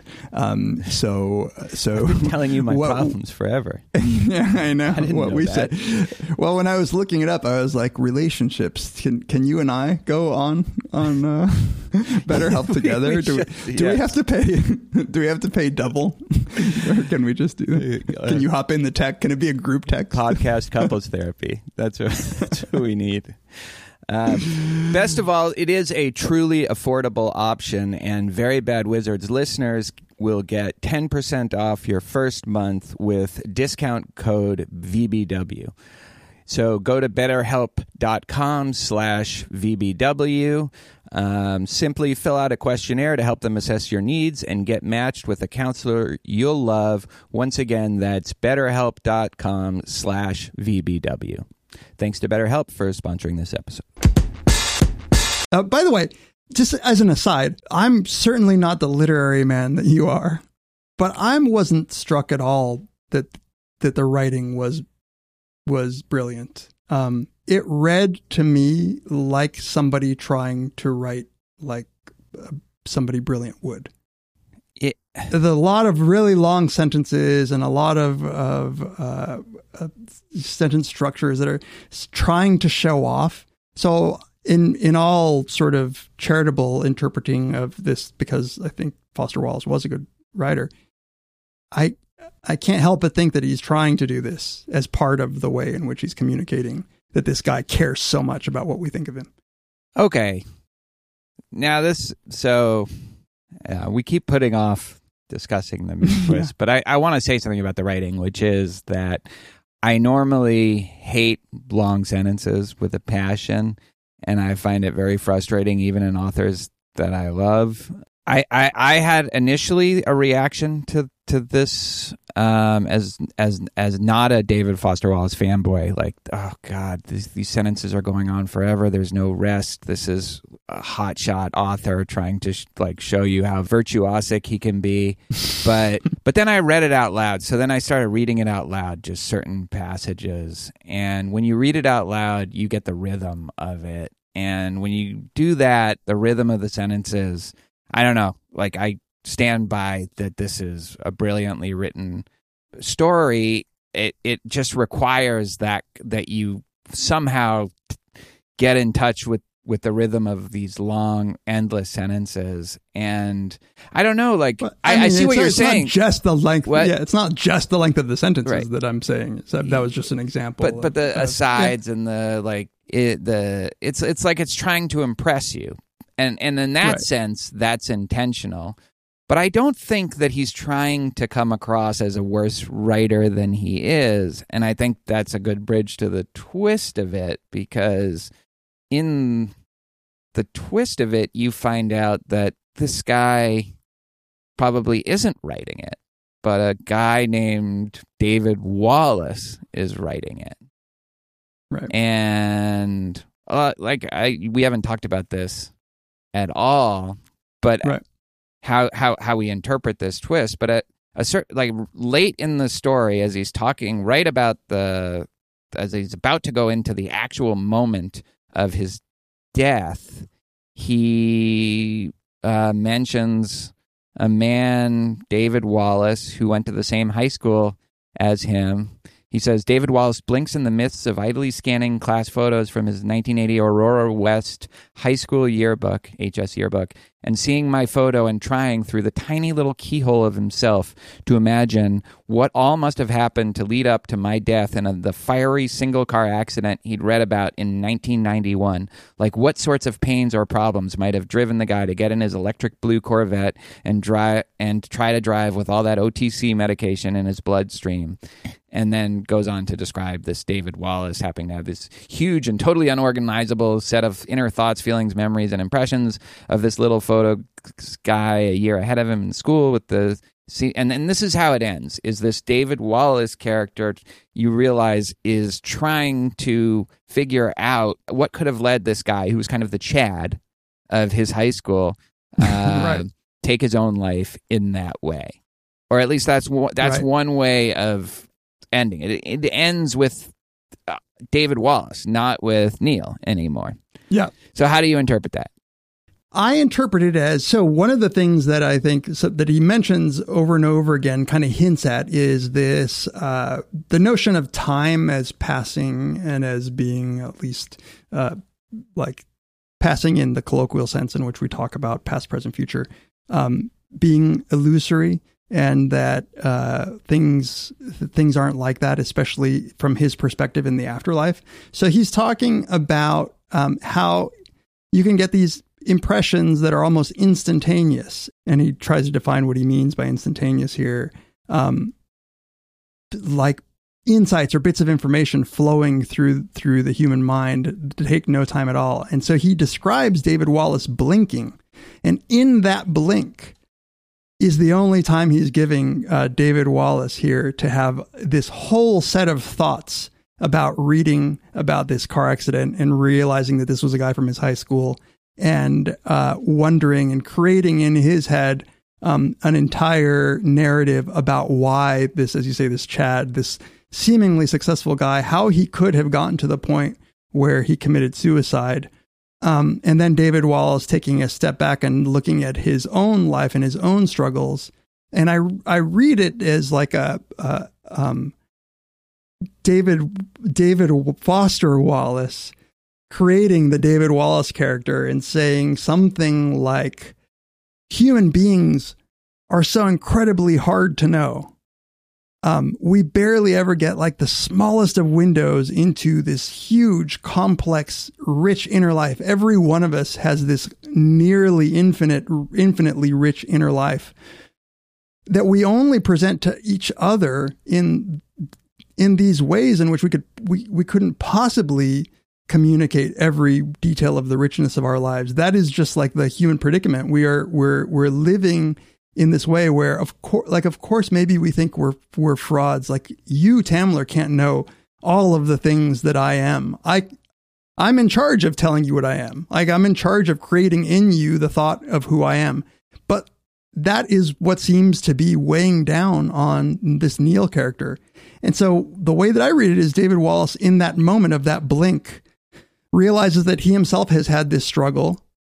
And uh, the, at the very end, where he says, and David Wallace, having emerged from years of literally indescribable war against himself with quite a bit more firepower than he'd had at Aurora West, his high school, that he says, I'm not going to go out that way. Like, I, I will deal with all of this in a different way, which, of course, in an even more meta sense, is, is a, a distressing thought since David, I don't know if we mentioned that David Foster Wallace took his own life. Yeah, which is a very hard thing to separate from reading this story, and also sort of propels, you know, that however frustrated you got with this character, it was it was definitely in the back of my mind as as as as very sad.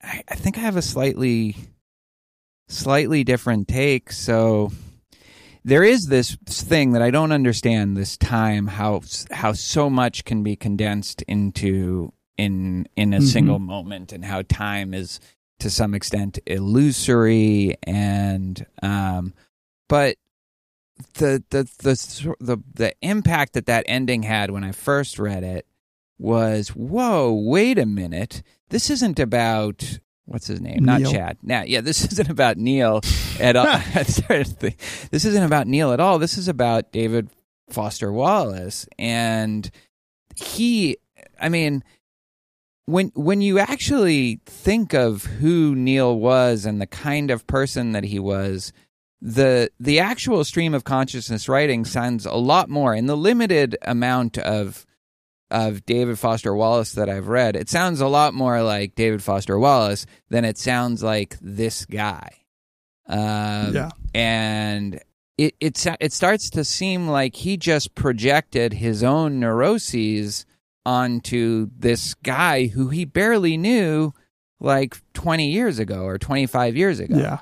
and so it's it, it doesn't it, it didn't seem to me like this is somebody who tried honestly to engage with somebody else and try to understand their perspective because it's it doesn't feel like he did beyond just well he had an older sister who David F- Wallace seemed like he was kind of Right. attracted to and he was better than him in baseball and the, he the witchy red haired and he was good with the ladies. He barely he just takes those basic facts and then just says, "Well, what if I had that life?" kind of, you know?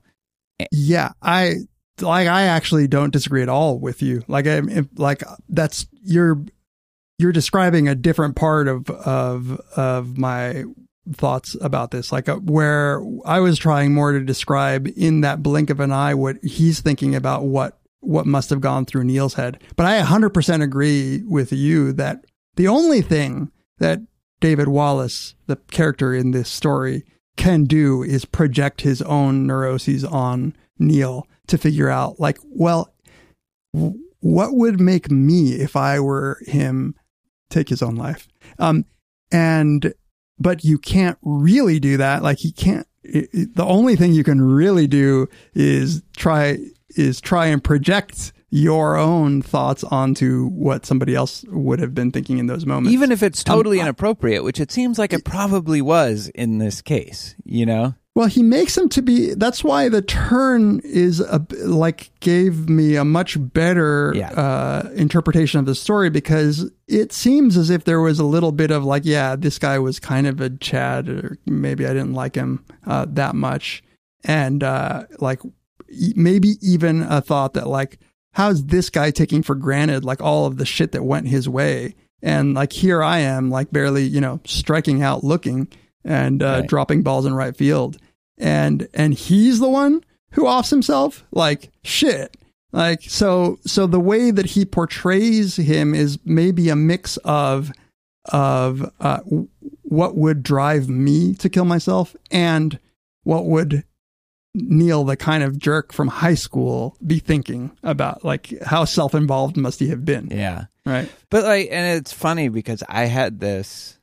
It's not funny. It's sad. but when David Foster Wallace took his own life, I remember thinking. Yeah. Uh, in fact, I may have even said this with uh, Matt Nock when we had him on the show on suicide. That like, like here's a guy. He had a great job, uh, perfect Mhm. job at P- uh, Pomona. Uh, he was considered to be one of the you know f- three or four best writers in like living writers in the world by many people, and he still did this.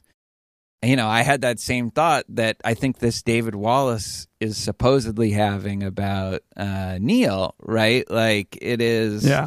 this. Um, now, what I what I didn't do is try to imagine how that would have gone down, but that's I think the difference between somebody who doesn't have suicidal ideations and somebody who does. It's like Yeah. you um, and and and I think this David Wallace pers- character does, and clearly the author did. Um, but I think that this is the deepest, one of the deepest and most uh, saddest aspects of the story is this idea that to have a real connection with other people, to really understand where they're coming from and their perspective, it's just, it's not possible. And the best we get is like copies of copies of copies. So it's like a Plato thing where Yeah. it's like, and it's me, and all of that is mediated through all this fraudulence and bullshit. And we're sort of trapped in our own perspective. And we worry that there's no breaking out of that. And, and, what David Wallace is doing is barely even trying. It seems like. Uh, Well, that's that's why I like. I think that it was just such a such a great turn, such a great Yeah. little stroke there to say that.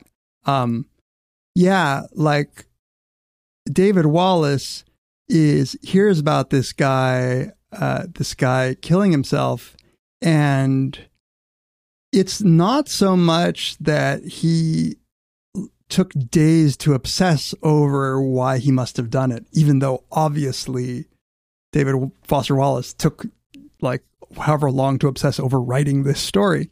He he says that it was in between the the dura- it was in the duration of a blink that he had Yeah. all of these thoughts. And so that's when you were saying that like you know when you heard uh, about David Foster Wallace like I remember having those same thoughts like you know part it's it's a little close to home he's a he he was a professor who like seemingly had all of the things that we would want as a professor thing including things that not most professors could never have. And in that brief moment when we formed that impression of what we thought david foster wallace must have been thinking uh, david wallace in the story is taking all of that like in in that moment fleshing it out. Like and and as neil is trying to say sometimes you have these like very rich you cannot describe it in linear time. Like these these thoughts all happening at once. It's just it's just the nature of our human limitations that we have to write it all out which is why he's taking so long to say everything and why he's constantly apologizing i think for the meandering. He's all of this is happening in in literally just the blink of an eye. Yeah, but now I, I have not read much secondary literature on this. We both came across, you came across the abstract, I came across an abstract, uh, and then just like a couple hours before read the paper. So there are some people that think that this is David Foster Wallace, you know, so he's writing this story and it's almost like a heroic or courageous attempt to try to connect with somebody and try to understand what it must have felt like to be them. And what this author argues, and this was definitely the sense I got, is that it's much darker than that. this story. It is about the impossibility of doing that and even trying. It doesn't seem like in that blink of an eye, David Wallace even tried to imagine that. And, you know, one thing I didn't do is try to imagine what was going through David Wallace's head, David Foster Wallace's head when I heard about his Right. death. Um, I knew I had no idea. That was one of the reasons we wanted to have Matt on is to try to understand this. Uh, what could po- what what causes people to do this? And it seems like this David Wallace just he does try to do that, but in a way that's so transparently about him rather than about Neil, the guy.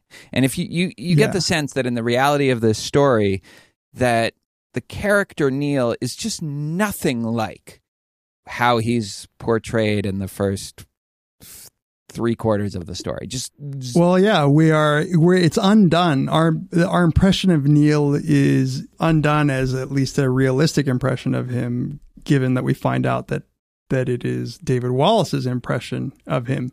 Um, but I think that's right. I think they're right. Th- this is not a, a masterful like uh, tale about connecting with somebody else's pain. It is. This this is the the one and the only reason I can think of for him to describe it as been having been in the blink of an eye. Like sure he has to write down all of the words sequentially for us to understand it, but he's David Wallace in the story has literally given him a blink of time to like judge, jury, and executioner. like Yeah. he's basically like created that and and so while of course he has to to make this a lengthy story, I think take it, we're supposed to be understanding that it wasn't the effort of David Wallace in the story was not the effort of David Foster Wallace in writing the story.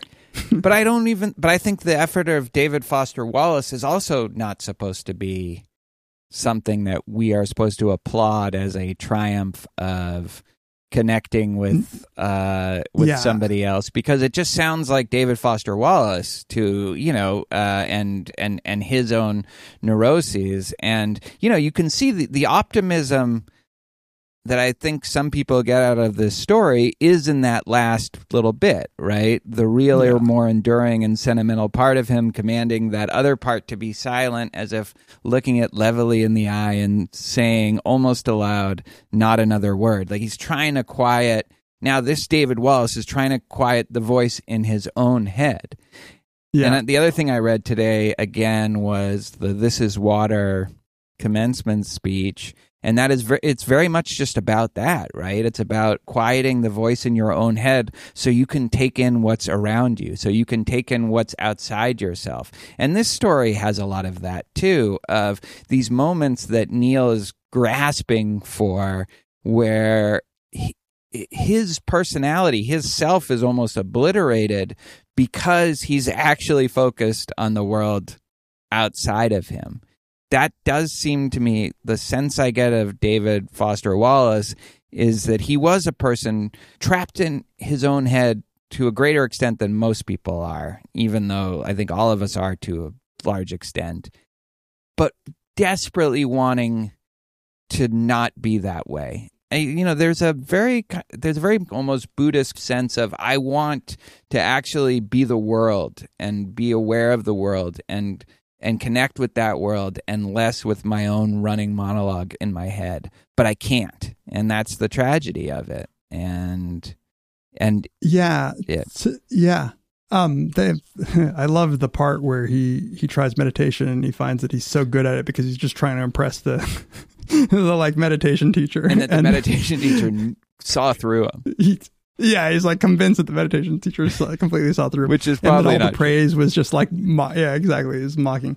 Yeah, the the image that I get, and like just to clarify, it's not that I think that David Wallace, David Foster Wallace, taking a long time to write down this story means that he was empathizing. Right, right. I agree that he's not empathizing. It's just that he's describing David Wallace as having this impression in the blink of an eye, and he's writing down the impression in this very literary way. Um, and it's funny because he says, uh, again, not funny, the realer, more enduring and sentimental part of him commanding that other part to be silent as if looking it levelly in the eye and saying almost aloud, not another word. Because that's the only way to get out of, of this this regress of focusing on your inner thoughts is just it is him trying to quell that you know? Yeah. i have an image of of of you know, like flushing an insect down a toilet bowl like how they keep trying and trying and trying to get to get out of that toilet bowl. And and uh the neil as described by david wallace doesn't seem to even know how to do it right? He just it's he's getting further and further and every time he reaches for that branch to try to pull himself out um, he's quickly reminded that his reaching for the branch has some sort of meaning about how he wants to appear to himself and he can't see out of it and so to end it with not another word is is i think at least what david foster wallace might have wanted to be uh, a, a hopeful and optimistic interpretation, at least about his own struggle, even though he was probably being a dick to Neil. yeah, it is about his own struggle and how you read the ending as either optimistic or pessimistic is and and obviously it can be a little bit of both. Um Right. but I take I guess I get more of a pessimistic sense of it in the sense that it seems like this character didn't try to get outside of himself. That I, I take it as much more just about the impossibility of doing that. It, um, and it, while at the same time, that yearning, which I associate with David Foster Wallace, the the real person, the author, for just being like a good person that can connect with other people in a very minimal way and that doesn't expect too much out of that and that just appreciates the beauty of life but finds so many obstacles in the way between him and the appreciation of it Yeah, it's it's interesting because in his um, i like I think that the the uh, the, the meta point that we cannot ever f- know another person um, is is like one clear clear point. The other the the other point is that in his shitty attempt at knowing who Neil was, that, that takes the blink of an eye, he then outlines like this total. He's trying really hard to describe an internal struggle that that um, that might be right in that last sentence. He says, "And David Wallace, having emerged from years of literally indescribable war against himself, um, which I don't think is." Uh, you know, I think is very, very purposeful to say literally indescribable war. Um, where he's he's you could take this story as being Dave Foster Wallace reaching that like trying to to reach for that branch when he's swirling down the toilet bowl and and maybe thinking that that at least for today when he says when he's can silence that part of his head he can say not another word today. I- but it's his own struggle right? Like uh, this is a very his- david foster yeah. wallace style struggle. Like neil to you know like if i had like i don't know like maybe neil drove into a wall because he had embezzled money and he was about to get caught and you know like or just as we do took too much Benadryl yeah, or just right, exactly, right. Uh, and so, what it, it- he essentially becomes just a vehicle for the David Wallace character and maybe the David Foster Wallace author to work out his own shit, and um, with a little bit of distance. You know, Yeah. that allows him to make fun of himself and condemn himself, but also praise himself and all of that and Yeah. um yeah it, it this other thing that is definitely true of this and it's also true of this is water this appreciation of cliches so worrying that cliches are cliches and so they're trite and pathetic and everybody's going to make fun of them but at the same time feeling that they're deeply true and if we would just let ourselves understand that truth we would be happier um, but all this bullshit and worries Right. about being fraudulent and worries about being just cliched and dull and um, and lame Yeah. just gets in the way of us actually getting to simple, beautiful truths about the world.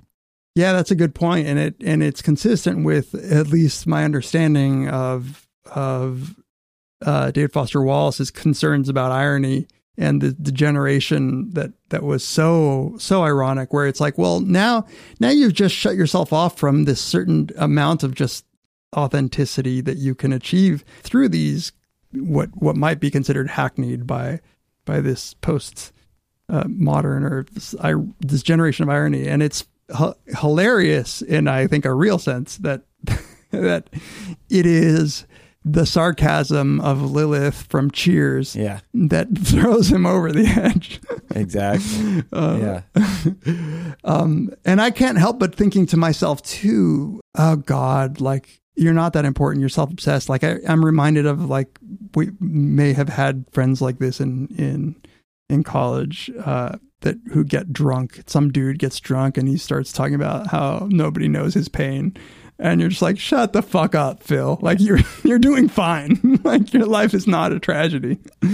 Um, But that's Yeah. you know, a- as we've But it seen, might be. Like, it might be. actually might be, even though you think Yeah. the guy's should get over himself. That's the kind of pain, and and it's very much about.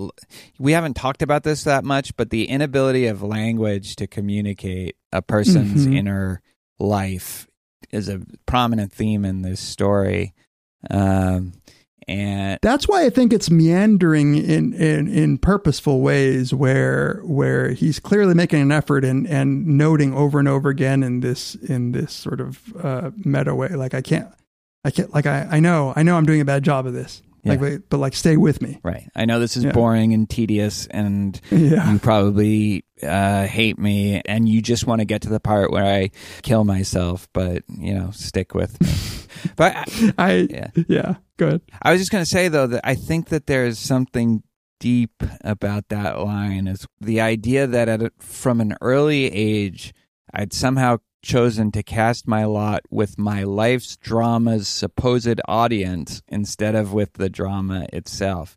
It's like he's so worried about how the drama will be perceived. Will it be perceived as trite? Will it be perceived as as as deep that he just forgets about the actual drama, the actual feelings that come with with being a uh, a person that has relationships and um, struggles and joys, and it's it's like he's he he he's already he jumped to being from being concerned about those actual things to being concerned about how they'll be perceived. And there's something so sad about that. It's very yeah. It's it's totally sad. And and there's just a lot. There's a lot of wisdom in this, and you know what? Another section that is tr- like so beautiful and tragic. al- Also, given what happened, is when he is describing. And I know that that uh, at least I've heard that people who who decide to kill themselves, um, Mm. kind of have like or can have, I should say, a moment uh, of g- cheery mood before Uh-huh. once they've already decided.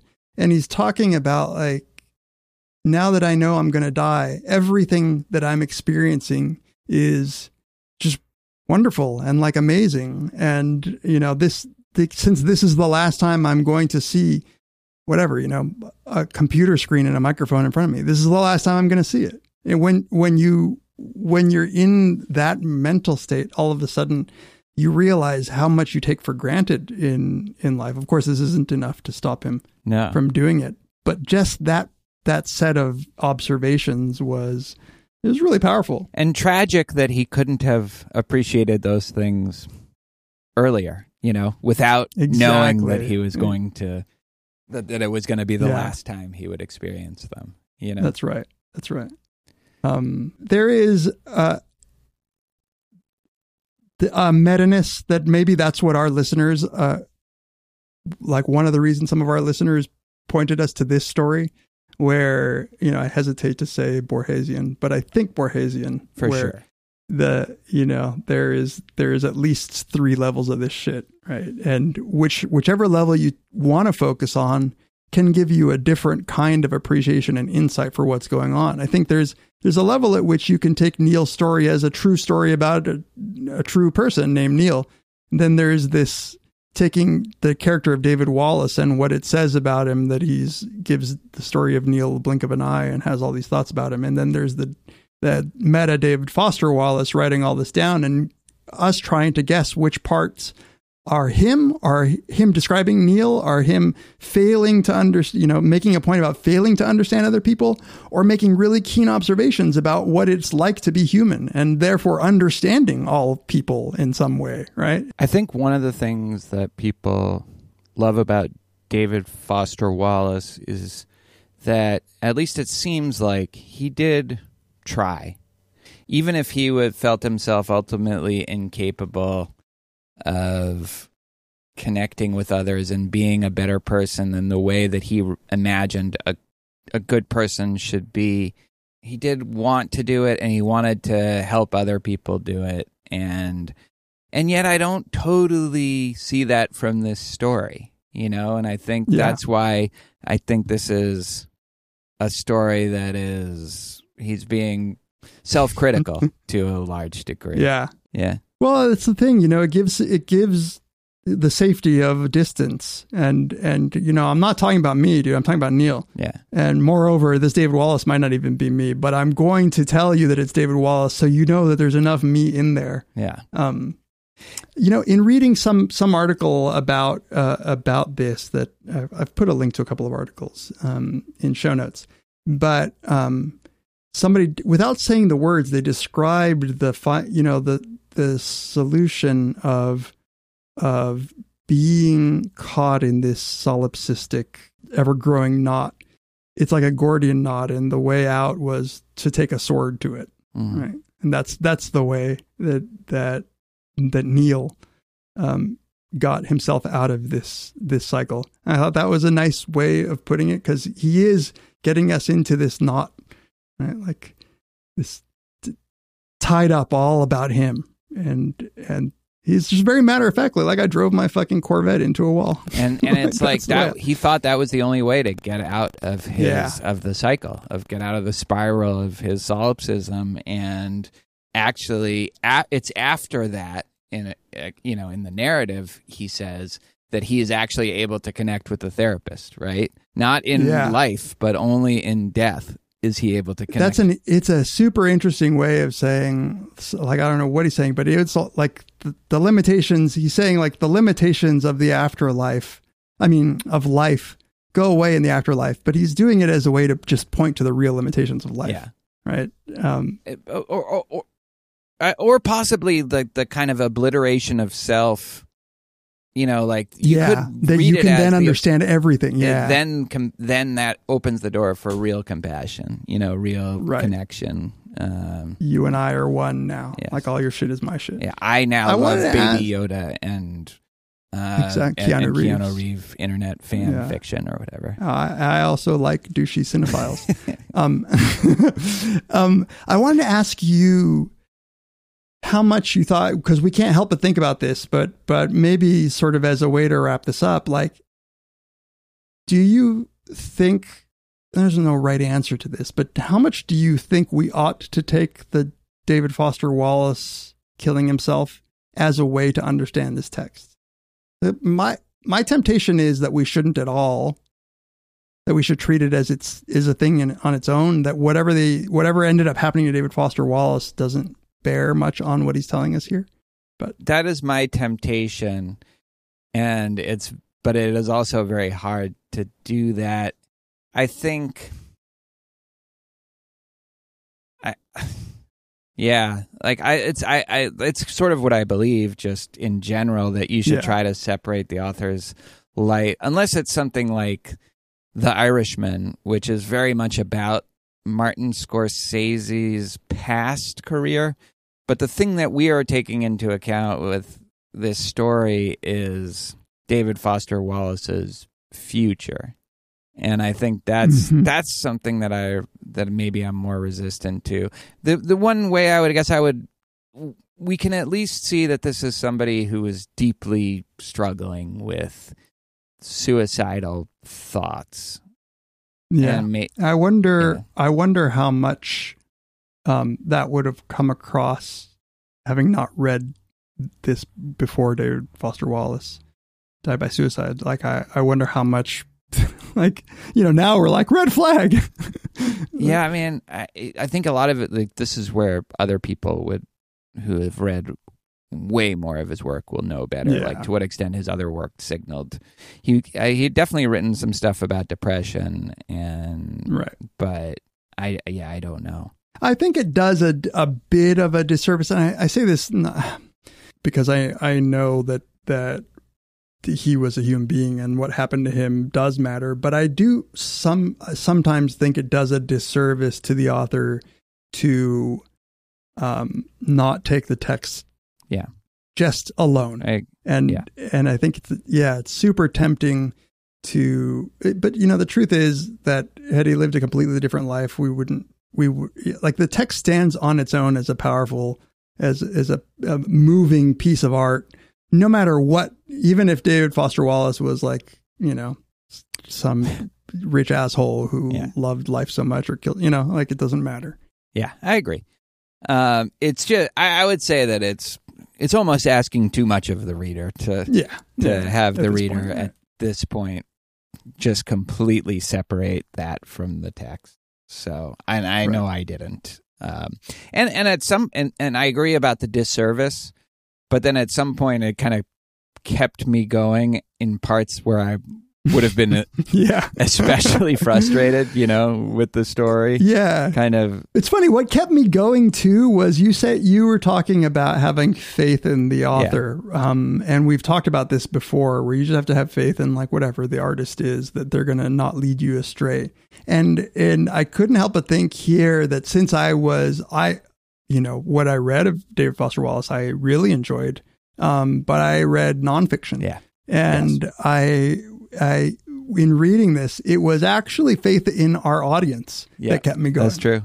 For sure. They wouldn't have recommended this if Right. if it was you know if there wasn't something about it that you know that would Right. it's true i feel like they know us so well at this point that um that there's no way that they could have recommended it i absolutely agree i i will say it's interesting that some of like i have really loved some of his nonfiction pieces and the roger federer one is i think so brilliant and part of the reason i think that it's so brilliant and that oh he's yeah, so I may good have read at that it. one too. Have you read that one? Yeah, yeah, I think I did. That's right. It's yeah. that he is Yeah. describing something that is not him at all. You Yeah. know, it is Yeah. just something that is exists in the world and that's beautiful that isn't underground man wrapped up in his own bullshit.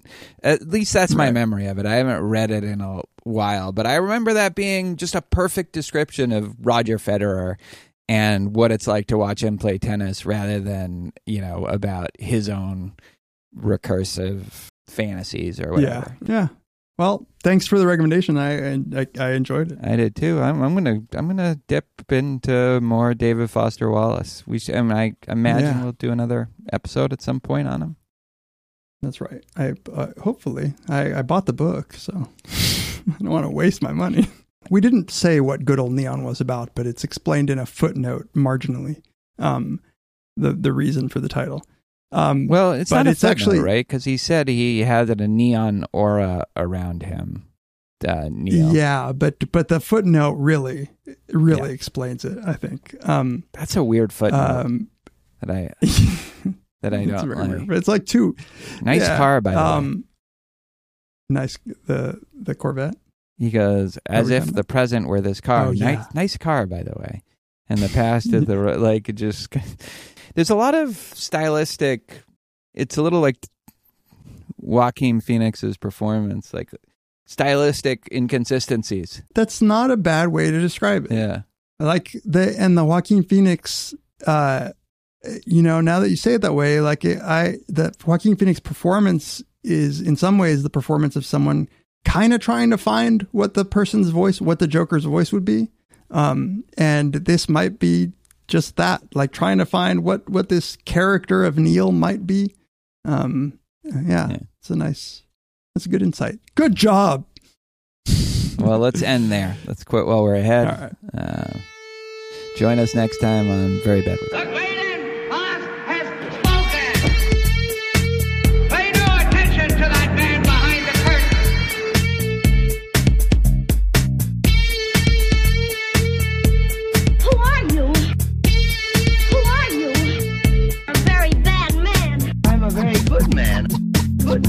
man.